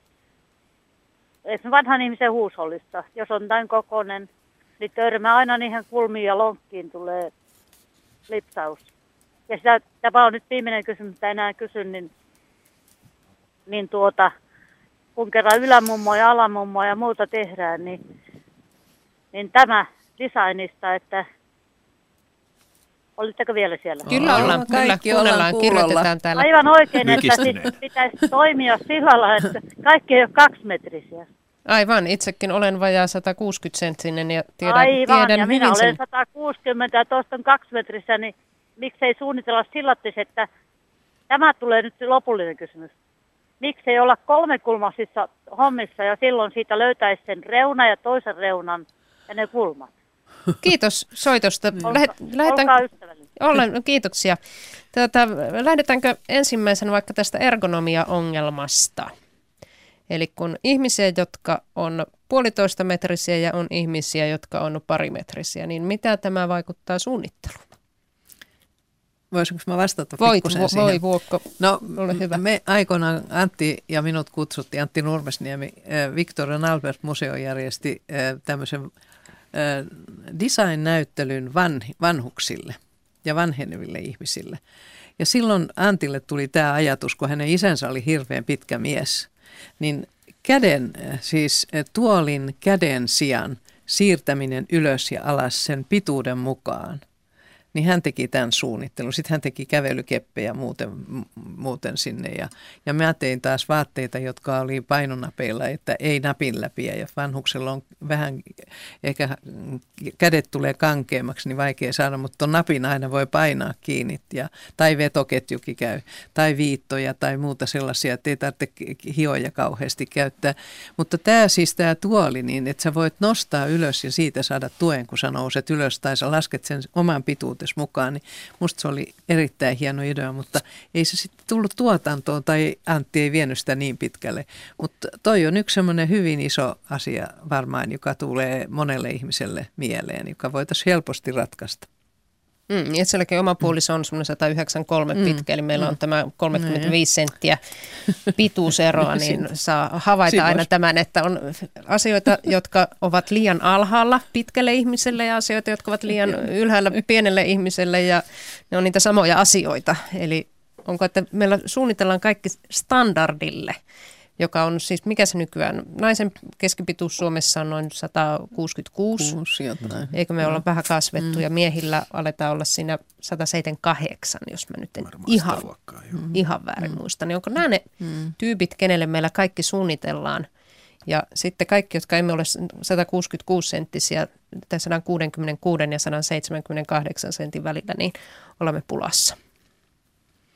Ja siinä, on, siinä olisi paljon siinäkin asiassa kehittämistä mm, todella, että, mm. mutta sitä ei ilmeisesti ole otettu sillä tavalla niin vakavasti esille, että joku suunnittelija olisi sen todella ottanut niin kuin tehtäväkseen, että kehittää sitä asiaa eteenpäin sillä eh, kohtaa. Ehkä tuossa palataan siihen, mitä puhuttiin noista toimistokalusteista, niin tuoleissahan se on aika hyvin huomioitu se korkeussäätö ja näin, mutta eipä sitä sitten oikein ole sitten koskaan ajateltu, että pitäisikö se viedä esimerkiksi ruokapöydän tuoliin samaan. Niin, mä istun aina mm. jalkaterieni mm. päällä. Mm. Ei mulla jalko, jalat ole lattia. Sulla sahva tyyny semmoinen niin. vähän, vähän niin kuin kovempi, että se ei olisi ihan Japanilaisittain lattialle istuma. Kyllä, japanilaisittain lattialle istuma. Ei ole mitta, mittaprobleemia siellä. Niin. Jarma Metsäketelä on puhelimessa. Tervetuloa lähetykseen. Kiitos, kiitos. Tuota, noilla graafikoille pikkusen terveisiä niistä samppopulloista kyllä tässä on aluksi, kun nimittäin en ole näkövammainen, mutta tuota noin, kyllä nyt lukulasia joutuu käyttämään, niin kyllä niissä samppopulloissa ja hoitoainepulloissa, kyllä niissä niin pieni teksti on, Se että on ei kyllä. niitä kyllä mm. erota. Se on, on ihan, kuin vaku- ihan Liian niin Se on kuin vakuutusyhtiöiden ja pankkien. niin on. niin on jo pienellä Sama. Joo, ei, ei todellakaan, jos ei sitä tiedä, tiedä kumpi on kumpi, niin ei siellä saunassa pärjää niiden kanssa. Aivan. No se siitä, mutta tot, on siinä tässä tota, näiden tietokoneen monitorien kanssa, niissä on tällainen kosketus, kosketusnäppäimet siinä, siinä, millä se pannaan päälle se monitori ja muuten, niin kyllä sekin osataan kyllä niin pienellä tehdä ja jokaisessa eri paikkaan, että ei, ei, ei käsitä mm. minkälaisia, minkälaisia suunnittelijoita siellä sitten on. Minä muuten itse, itse olen halutaan nyt konstruktiotekniikan insinööri koneen puolelta, että olen joutunut jotakin suunnittelemaan myöskin joskus. Mutta tota, varsinainen asia, mikä tuli mieleen, niin, niin tuossa kun kuuntelin autossa tuossa, niin tota, kun puhelitte noista muotoiluista, niin tuota, polkupyörän istuin, niin kyllä se on semmoinen peli Mikä on istuimessasi vialla? Vai onko no, hyvä mä, istuin? No tuossa ei ole, ei ole hyvä. Joo. Niin tota, tuossa Facebookissa justiin tuossa keskusteltiin, kirjoiteltiin toistemme kanssa, niin en mä kyllä tämän, mihinkä tarkoitukseen se on tehty. Ei siinä kyllä ole. Ei sillä viitti kolmea kilometriä pitempää kyllä ajaa. Että eikö siellä nyt voisi ruveta suunnittelemaan sellaista istuinta, missä oikeasti voi istua, kun, kun kilpapyörät on erikseen, että sinä se on tukemassa niin, että saa, ettei sinä sen kanssa kaadu, niin se on niin kuin tukemassa eikä sinä ehditä istumaan ollenkaan, mutta tämä niin kuin meikäläiselle tarkoitettu polkupyörät, niin ei sillä viitti kyllä ajaa. Ja, ja Facebook-kaverit on samaa mieltä. Hmm. Miksi ei oteta takapuolta huomioon siinä vaiheessa, kun suunnitellaan polkupyöräistuimia? Mielenkiintoista. Ehkä siinä mm. tulee ainakin yhtäkkiä sieltä mieleen, että ne on mennyt just sinne vähän sen kilpapyöräsuuntaan, että onko se myös semmoinen imago-kysymys, että meidän pyörä on näin vauhdikas, että siinä on ihan kilpapyörän satulakin. En, en tiedä, mutta uskon kyllä tuota puhujaa siinä, että voisi varmasti olla mukavampi, leveämpi, oikeasti satulamaisempi – satula. Ai se semmoinen perinteinen. Niin, ehkä semmoinen vanha mummon, mummon mankeli, niin, niin tota, satula voisi olla kaikkein paras. Miten nuo pyörät mahtaa olla Tanskassa ja Hollannissa, jossa paljon ajetaan? Että onko siellä niin kuin sitä, mä oon ajatellut joskus, että jos mä ostan pyörän, niin mä haluaisin Tanskasta pyörän. Että si, sillä nimittäin istutaankin niin, että sä oot suoraselkäinen, etkä sä makaa sen, mm. t- t- sen satulan päällä, vaan ei satulla, mutta sen ohjaamon pyörä, sanotaan ohjaamo. Niin, niin, tanko. Tanko, mm, mm. niin. Vaan sä istut suoraan ja se on, se on niin kuin jalallekin hirveän hyvän näköinen, kun siinä polkee. Että niin, no, ennen vanha niissä sitä. oli kunnon jouset siellä niin takana ja narisi oikein Joo. Niin sitä mä oon tosiaan itse kanssa miettinyt tästä, että meillä Suomessahan pyöräilyä, niin työmatkapyöräilykin, niin se otetaan urheiluna ja sitten meillä täytyy mm. olla nämä urheiluvaatteet ja käydä mm. suihkussa ennen työhuoneeseen menoa ja muuta sen sijaan, että tosiaan tuolla Vuokon mainitsemassa mm. Tanskassa ja Hollannissa, niin se on semmoista hyvin lepposan näköistä. Siinä se menee joustavasti. Salkkuheilu, puku päällä mennään, ei kravaatti tiukalla kaulassa, mm. että ei edes kravaattia löysätä, mm. kun ei siinä ole mm. tarkoitus hikipäässä polkea. Ja se pyörä tosiaan näyttää mm. sellaiselta. Se taitaa olla kyllä, ne on just tämmöisiä mm. vähän vanhanmallisia, jos näin voi niin. sanoa, niin traditionaalisia malliltaan, mm. että ei niinkään tämmöisiä. Nuorisollahan näkee nykyään jos paljon tällaisia vanhanmallisia pyöriä. Mm. Ja Sanna Simola kuuluu nyt sitten nuorisoon. Joo, aina sellaisia vanhanmallisia. niin no, jos, jos tuo on, niin, tuo on todella, niin, kun katsoo näitä pyöräilijöitä ja pyöräilijöitä tuossa, mitä tulee vastaan, niin, niin kuin makaa mahallaan siinä ja sitten pitää Just. pitää sitä mm. päätä pystyssä niin puu ja, ja, tuota, ja, ja, niin se on siellä niin kuin pylly pitkällä ja, ja, ja nämä rinnat roikkuen siinä, kun niitä, niin se on ruman näköistä se, kun, se, kun niin. tuota, no, sitten... hollantilainen menee selkä suorassa ja pää pystyssä ja polkee. Sillä Suomalainen on aerodynaaminen. no se on kyllä sitten vissi. Mutta siinä on yksi vitsi myös, mikä on minusta suomalaisessa pyörässä. Se ei soita kelloa, sille ei ole valoja, se ei viittaa kädellä. Näin se niin torlekauskalla tööttää niin, autolla. Se ei, se ei edes ilmoita, että töötkööt, kun se tulee tuolta takaa ja menee ohi mm. ja sä voit just tehdä oikealle Mutta se huutaa anteeksi, kun se on ajanut Niin, siinä halataan sitten Mutta tietysti. jatketaan muotoilusta. Pyöräilyiltaa vietettiin pari iltaa sitten täällä Radio Suomessa. Tiedättekö muuten yhden asian? Yksi asia mun pitää tässä sanoa kaikille suomalaisille, että laki mun, mun käsittääkseni kieltää kännykällä puhumisen pyörällä ajassa myöskin, että handsfree pakko on siinäkin. Aha, tämä oli itsellekin uusi tieto. Mutta Joo, aina... sakko tulee, jos puhut kännykkää. No niin, pitää lopettaa. No en ole oikeasti, se olisi hankalaa. Kiitoksia Jorma soitosta. Joo, joo, kiitos. kiitos. Tässä Mutta vähän... Niin. Suunnitelkaa sen pyörän istuin. Mm. Joo, enemmän Taka, ergonomia, takapuolelle, vähemmän dynamiikkaa. Niin, enemmän ergonomia, se vähemmän... ajoasennon suunnittelu kyllä, kyllä. hyvä idea. Okay, kiitos. Kyllä, mm. kiitoksia. Mm. Tämä, tämä vähän vai tuosta, mistä Jorma nostikin pikkasen sivusi kysymystä jonka Tuija on lähettänyt. Vaikuttaako design ihmisten ostopäätöksiin ja ihmisten elämään? Jyrkkää nyökyty, tiuhaa nyökytystä näkyy mm. studiossa. Niin ei se ole yksi hinta. Hintahan on nyt aika iso asia, jos ajatellaan eurooppalaista teollisuutta ja suomalaista teollisuutta, että me ei pystytä kilpailemaan. Että kyllä se hinta on aika paljon, mutta jos puhutaan sitten siitä designista, niin, niin äh,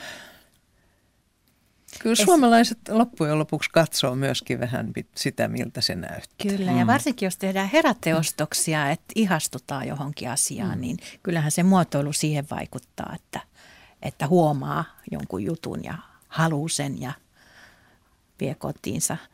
Et sitten, sitten jossain tämmöisissä, no niin, liian useinkin, niin hinta, hinta vaikuttaa, mm. mutta – se on yksi asia, joka tulee tulevaisuudessa kyllä se hintajuttu olemaan aika. Mä oon siitä kovasti huolestunut, että kun Suomen teollisuus on niin kuin oikeastaan ja Skandinaaviassa ja Euroopassa yleensä, niin se on siirtynyt niin paljon itään, että mitä se niin kuin tuo tullessaan siis suunnittelijalle se saattaa tuoda sitä ja se jo nyt huomataan, että siinä on hyvin paljon – saman näköisyyttä kuin suomalaisessa tuotteessa, eli se voi olla ihan yksi yhteen. Mm. Ja sitten sitä myydään sitä koko Eurooppaa ja maailmaa, ja se suunnittelija loutuu lopettaa ja se tehdä sen tuotannon, ellei lähde sitten asia ajamaan. Et se on sitten toinen asia, mutta se on semmoinen pitkällinen asia ja se vaatii ekonomiaa ja ja ähm, myöskin äh, tällä hetkellä tekijänoikeusasioita. Tämä on semmoinen yksi asia, joka hyvin paljon minusta tulee suunnitteluun vaikuttamaan. Ja on jo vaikuttamassa, että idän maat pystyy tekemään, kansa on paljon, pystyy tekemään nopeammin. Ja eihän sähköposti kulkee, kaikki voidaan mitata antaa siellä samat, kaikki tulee viikon kuluttua tänne meille, niin, kuin, niin Tämä on yksi semmoinen hyvin iso asia, joka tulee meitä suunnittelijoita koskettamaan. Tulee tulevaisuudessa yhä enemmän, siis tämän globalisaation johdosta. Ja se on jo nähty, että esimerkiksi yhden ta- lehdestä luin jutun joku aika sitten, että se on varmaan puolitoista vuotta, oli italialainen kenkäteollisuus, niin he vaati, että pitää olla idän eräälle kansalle niin ää, ää, tuontilisenssi että, ja tuontimaksuja, että, koska nyt ei ole mitään.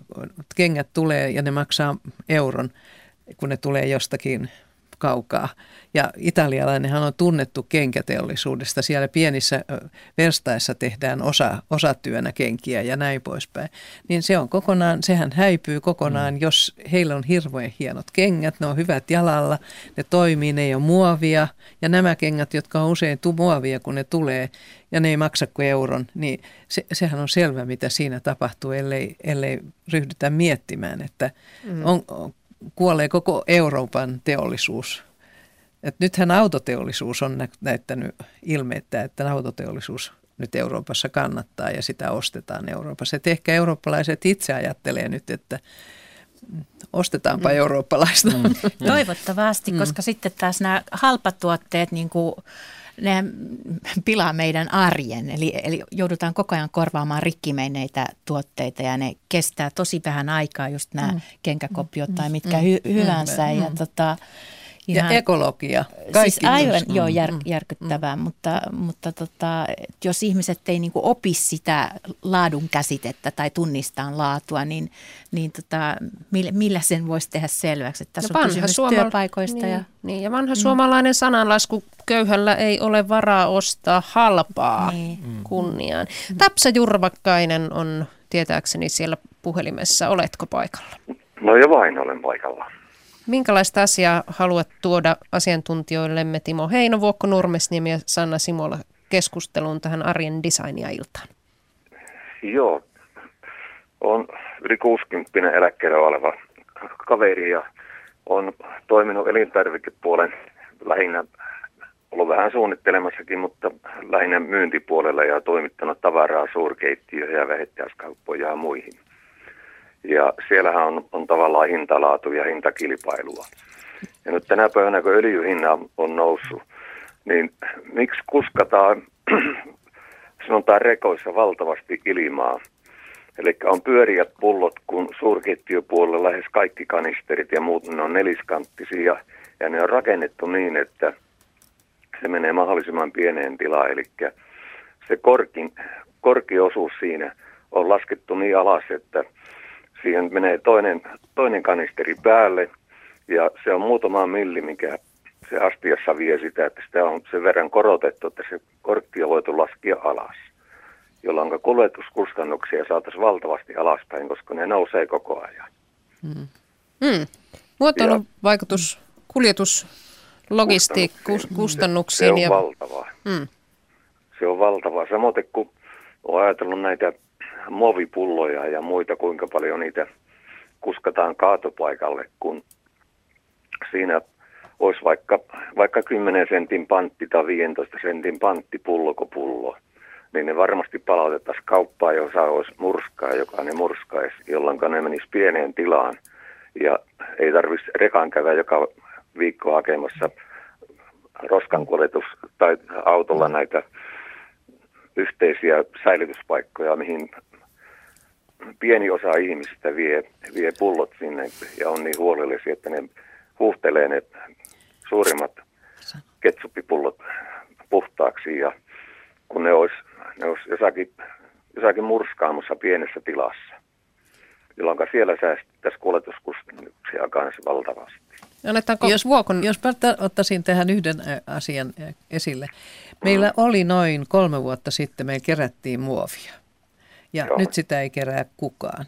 Ja esimerkiksi silloin, kun ne kerättiin Suomessa tätä muovia, niin niillä tehtiin esimerkiksi erään erittäin kuuluisan suomalaisen van, mikä tuo on, kylpyammeen muotoilua. Ja koko kylpyhuone tehtiin näistä roinajätteistä. Joo. Ja ne oli maailman kuuluja tällä hetkellä. Mutta hänen täytyy tuoda nyt ne Saksasta, ne materiaalit, että hän voi jatkaa tätä toimintaansa, kun kukaan Suomessa ei kerää enää muovia. Ja meiltä syntyy siis, jokaisella perheellä syntyy valtavasti muovijätettä. Niin tätä ei, kerä, tätä ei saa ostaa, nythän ei saa ostaa mistään sitä, kun kukaan ei kerää enää muovia. Se viedään sinne. näissä, näissä on näissä ekopisteissä, niin on semmoinen iso säiliö, johon voi kierrätysmuovia laittaa. Mielestäni aika monessa se nyt on sitten korvattu tähän energiajakeeseen, eli että sitä ei kerätä enää mm. muovia niin, että sitä käytettäisiin enemmän, vaan se käytetään sitten siinä energiajakeena samoin kuin mitä monia muitakin Tämä on, vienti, Joo, tämä vielä vientiartikkeli siis erittäin suuressa määrin, koska se on niin, ne on niin kauniita koko se kylpyhuoneen kalustus. A, siis äh, lavuaarit ja vannat ja kaikki. Ja väritys on sellainen, joka puhuu nykyihmiselle.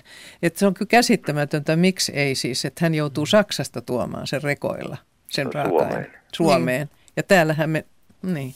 Tuota, tuotamme muovijätettä aika mm. jokainen meistä tietää. Varmasti Valtavasti. siinä tulee, tulee uusia, uusia asioita ja opitaan uutta siinä laittelutekniikassa, että se ei ole helppo hallita. Niitä muoja on niin hirveän monen sorttisia ja, ja miten ne laitellaan toisesta ja niin edelleen. Mutta, mutta kehitys toivottavasti menee siinä eteenpäin, koska pakkokin on mennä ja mutta mitä tulee tuohon rahtikustannuksiin, niin kyllä se otetaan huomioon siinä suunnitteluvaiheessakin, koska se on kuitenkin sille valmistajalle niin, niin ää, kaikessa koitetaan säästää ja yksi on nimenomaan nämä, nämä rahtikuviot. Varmasti siinäkin voidaan vielä – asiaa hioa ja parantaa, mutta, mutta kyllä se otetaan huomioon, että kuinka paljon pakkauksia mahtuu mihinkin, mihinkin kokoon ja, ja, ja rahtimuotoon ja niin edelleen. Ja esimerkkinä tuossa lelupuolella niin ihan se, että kuinka paljon niitä pakkauksia saadaan sitten siellä myymälän hyllyyn mahtumaan ja niin edelleen. Että ei pelkästään rahdis, mutta rahti on erittäin tärkeä osatekijä myöskin, varsinkin kun se ikävä kyllä mm. sieltä kaukoidasta monesti vielä tulee, niin, niin tota, sitä korostuu entisestään. Tuli mieleen Joo, tässä nuo Eero Rislakin aikoinaan suunnittelemat jerrykannut. Kulmikkaat kannut, joita sitten jatkokäytettiin kaikkeen mahdollista. Miten alun perin ne äyskärinä, äyskärinä ja, ja navetan oven kahvana Kyllä, niitä on ollut. ja tietenkin kellukkeina laiturilla Joo, veneessä. Joo, sitten kävi, mutta otitteko huomioon just tämän korkin huomioon Huom- siinä, että miten se tuo sitä rahtikustannuksia, no. kun siellä on pullot on, on muotoiltu semmoiseen mm. kaula, korkia kaula, niin mm. sitten kun siihen tulee toiset pullot päälle, niin monta kymmentä prosenttia se on ilmaa. Ja se vaikuttaa siihen kuutiotilavuuteen sillä rekassa. Eli jos se korkki on siellä kuopassa, niin voidaan pinota mm. paremmin. Mm. Helposti, mm. helposti niin. niin kuin just sanotaan litran, litteitä pulloja tai viiden litran tai kahden litran, kuinka vaan, kun esimerkiksi suurkeittiössä, niin ne on 20 litran pesuainekanisterit ja niitä on 36 kappaletta, ne on mitoitettu niitä, ne on yhdellä VR-lavalla. Mutta saanko mä anteeksi kysyä vielä, että kun se on siellä sisällä, niin onko se helppo kaataa ulos sieltä, kun siinä ei ole kaulaa? On, totta on. kai. Hyvä. Ja sitten jos on jäykempää tavaraa, niin suomalainen teollisuus tekee pumppuja, jossa on esimerkiksi ketsuppia tai muuta. Ja niin kuin suurkeittiöpuolella, niin ne on niin kuin sinapit, ketsupit ja pesuaineet, niin ne on, ne on viiden litran tai pienemmissä, mutta ne on suurimmalta osalta ne on kantikkaita. Hienoa. Ja mm. tuossa niin kuin esimerkiksi Oy APC, jossa mainostaa, niin siellä on nyt on esimerkiksi määrättyjä kotimaisia laatuja on laitettu litteisiin tai puolipyöreisiin pulloon. Ja ne menee huomattavasti pienempään tilaan kuin pyöriä pulloa. Hyvä ja siellä, mm. siellä säästyy mm. rahtikustannuksia. Mutta toinen asia, kuuntelin teidän ohjelmaa, niin oli tästä eri pituista ihmisistä. Mm. Niin äh, jokaisessa talossa huussollissa melkein on sauna tai suihku. Niin äh, miksei voitaisiin suunnitella sillä tavalla, että siinä olisi, olisi esimerkiksi saunajakkara, että siinä olisi semmoista jatkojalat, jotka voisi vaikka jollakin ruuvilla nostaa määrättyyn korkeuteen ja siipimutterilla laittaa kiinni, niin sen pystyisi kukaan tahansa mukavasti oivaltain ja saa sopivan korkeuta sen suihkuun. Mutta eikö siinä ole säädettävä kaikissa suihkuissa? Nyt mä en, mä en osaa niin nyt se, nähdä. Liikkumaan sitä... Se, se, sitä niin. it, se, suihkuvartta tai mikä niin, niin suihkuvartta. Meillä ainakin on semmoinen, että se pannaan ruuvilla, se kulkee semmoista johtoa myöden ja sitten se tuota, vaan kiinnitetään Hän puhuu siitä. jakkarasta. jakkarasta. Mm. Minä Ai jakka, anteeksi, anteeksi. Joo. Joo. Kun sanotaan, että on vanhempia ihmisiä ja ne vanhenee koko ajan. Mm. Koko ajan ja ikä kasvaa, mutta lihakset heikkenee, niin haluaisi mm. olla sopivalla korkealla esimerkiksi suihkussa. Mm, niin istuskella. Istuskella, istuskella mm. siinä ja mm. liotella varpaita ja, ja, ja pestä itsensä siinä suihkujakkara alla. Ja saisi sais itselleen aina mieluisen korkeuden. Mm-hmm. Jos toimistotuolle on säädettäviä, niin miksi se voi olla suihkujakkara? Ei kukaan niin. kiellä. Niin, jos, ostaa, jos mm. tehdään eri pituisia jalkoja esimerkiksi, jotka voi mm-hmm. samaan mm-hmm. istuinosaan kiinnittää, niin mm. SML. Aivan, niin. Timo Heinen. Eikö ihan tuommoinen niin hauska mietittävä asia tuossa, kun puhuttiin tuosta pakkauksista ja, ja energiansäästöstä ja niin edelleen, niin, niin kun puhutaan, että joo, että tehdään mahdollisimman kantikkaa, että niitä menee mahdollisimman paljon silloin, mutta aika jännä semmoinen, mitä ei tulla monesti ajatelleeksi, niin se ideaali pakkaus, niin sehän olisi oikeasti pallo. Eli siinä on mahdollisimman vähän materiaalia pitämässä se volyymi sisällä. Mutta jäähän siihen se Sinne jää keskiosa. ne pallot niin. niin, sitä mä meinaan just, että tavallaan jos me tehtäisiin se ideaalipakkaus, niin se olisi kuitenkin ristiriitainen silloin, kun niitä on paljon. Mutta niin. se pallo itsessään, niin silloin siinä olisi sitä muovia kaikkea väitä. joo, joo. Tässä pohdittavaa. Pallomeri.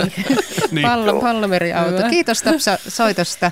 Anne kysyy, hänen tyttärensä on saanut kutsun muotoilijalinjojen pääsykokeisia on niihin menossakin, niin mihin nyt sitten kannattaisi uutena opiskelijana, jos pääsee opiskelemaan teollista muotoilua, erikoistua, että olisi työtä jatkossakin? Uudet teollisen muotoilun opiskelijat. Tässä ennen soittajat on kertonut no. sen, että suihkujakkaroihin lähinnä. Ja... ja palvelumuotoilu. Onko joku tietty vai niin? Siis kaikkiahan, kaikkiahan tarvitaan suunnittelussa. Et en mä usko, että suunnittelu loppuu mihinkään. Siinä on kyllä myös sen ihmisen lahjakkuudesta ja sen, sen tuota näkemyksellisyystä siitä, että hän keksii itse sen mm. kohdan, että mm. minäkin olen keramikko ja nyt mä oon tehnyt koko elämäni, elämäntyöni tekstiilillä ja vaatteilla.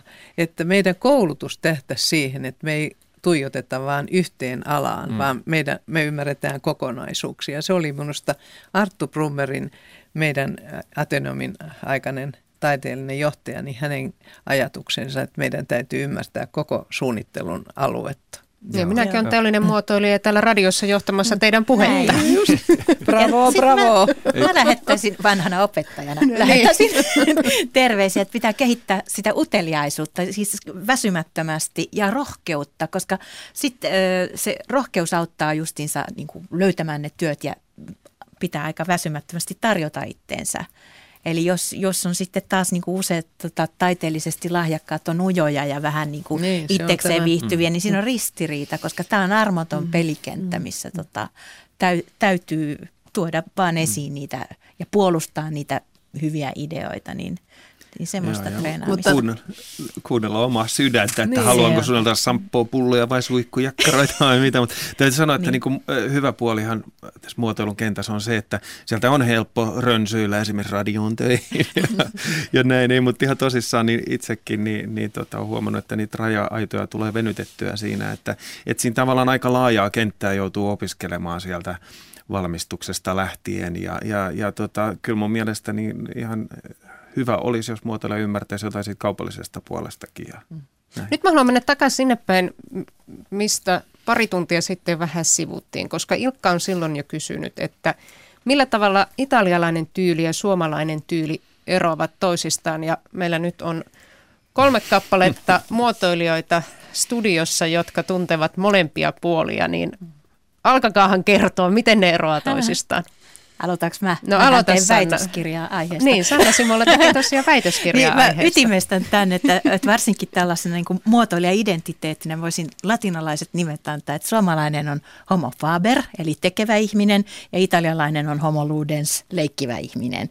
Ja tämä lähtee jo siitä, että meillä on suomalaisilla hirveän voimakas tämä käsityöperinne, eli etsitään konkreettista muotoa ja eipä paljon puhuta tai siihen mitään niin kuin sanota päälle, kun taas italialainen niin tota, e, etsii, etsii nyt sitten sitä elämystä ja estetiikkaa ja mahdollista tämmöisiä kaikki elämän niin kuin nautintoja ja, ja tota, osaa tehdä sen eleganteimmalla tavalla maailmassa. Ja vaikka tekisi miten yksinkertaisen asian, niin siihen voi runoilla päälle mielettömät storit, eli, eli selittää, miten tämä liittyy taidehistoriaan ja arkkitehtuuriin ja muuhun.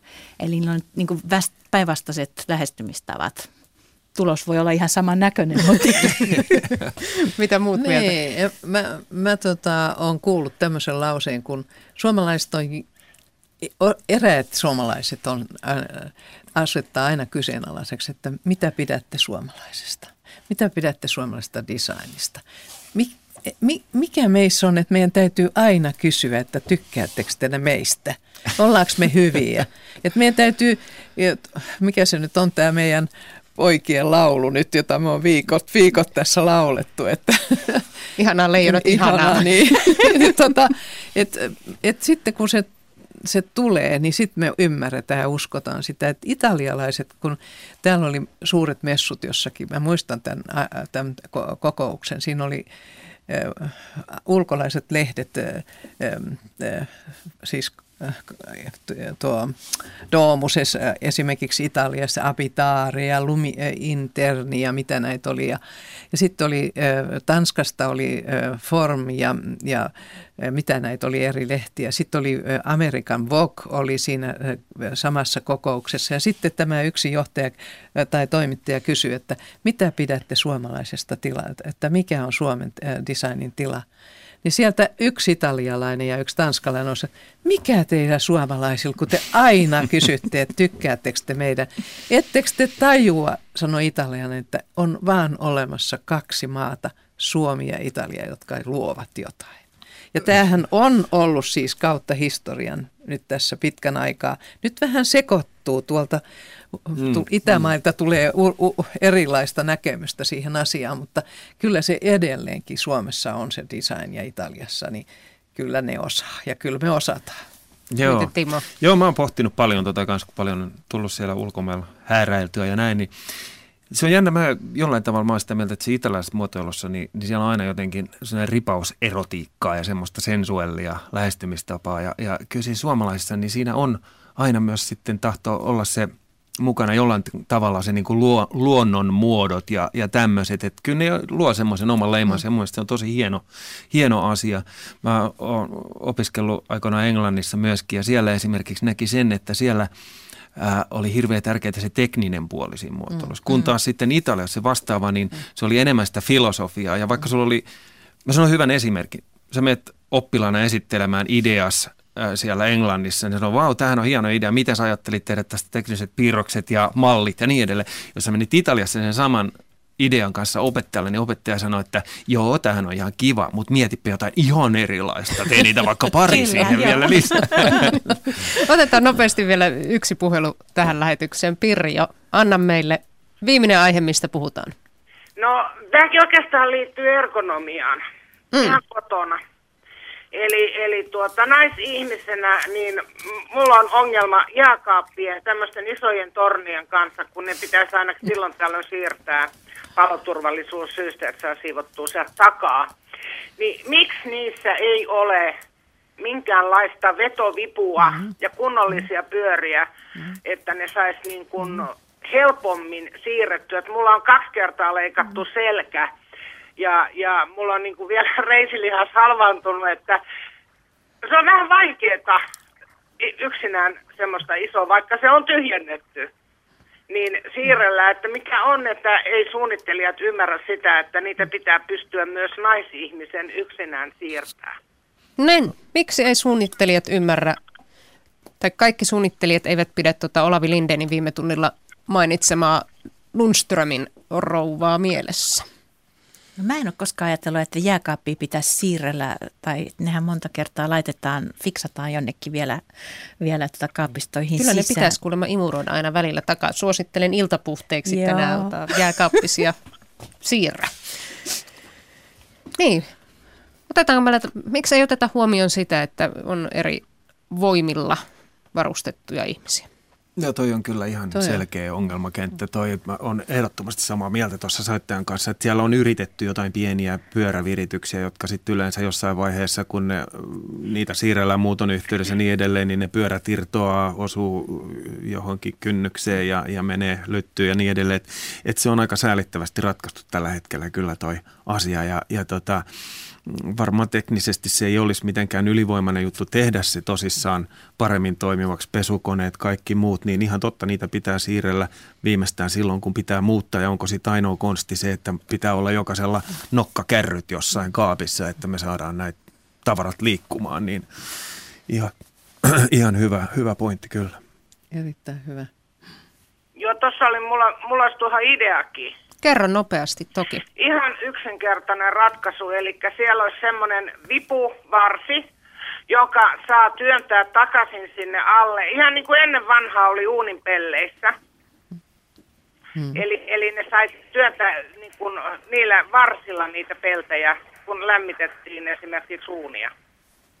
Mä en tiedä, puhutaanko samasta asiasta, mutta näitähän on ollut esimerkiksi pesukoneissa tämmöistä vipu koneistoa, joo, eli vetämällä mutta, vipu ulos, pyörät tulee joo, ulos ja niin edelleen. Joo, ja se olisi, niin, se olisi niin kuin jääkaapissa erittäin hyvä. Mulla on tuommoinen, siis se on mua korkeampi kaappi ja se on ahdettu kaappi kaappiin, mitä mä en myöskään ikinä ole ymmärtänyt tota systeemiä, että miksi kaappi pitää pistää kaappiin. Mm. Se ei niin kuin oikein mun logiikalle mene.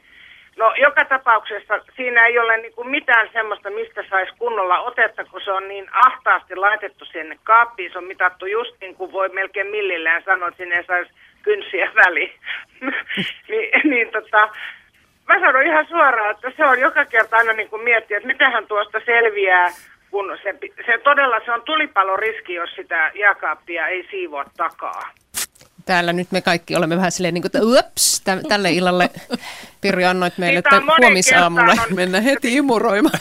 Joo, talo, talo tällä monen kertaan on, on, on viranomaiset nimenomaan kehottanut, että se pitäisi kerran vuoteen siivota, imuroida sieltä takaa, koska sinne tulee pölyä. Kiitos tästä. Meillä alkaa... Ei, ei, enää ei ehdi. Ei enää. Minä haluan ehtiä kiittää vielä vieraani tässä kuluvan minuutin aikana, joka meillä on ennen kello kahdeksan uutisia. Eli Kiitoksia Vuokko Nurmesniemi, Kiitoksia Sanna Simola, kiitoksia Timo Heino. Kiitos. Kanssanne on ollut studiossa oikein hauskaa ja kiitos myöskin kaikille kuuntelijoille, jotka lähetykseen olette osallistunut. Viestejä tuli ihan mahdottomasti, kaikkea ei todellakaan ehditty käydä läpi. Mutta tänään siis Radio Suomen sivuilta, nettisivuilta radiosuomi.fi. Sinne on avattu sivusto nimeltä Arjen Designia. Ja siellä on tällä hetkellä, ootapas 24 suomalaisen suunnittelijan kertomukset tuotteista, jota he ovat suunnitelleet tänä kesänä. Ja tämän kesän haastateltavista Timo Heinostakin löytyy siellä pieni tämmöinen videoklippi, jossa se hieman kertovat, että minkälaisista asioista tullaan tänä kesänä puhumaan. 11. kesäkuuta sitten ensimmäinen arjen design ja Radio Suomessa.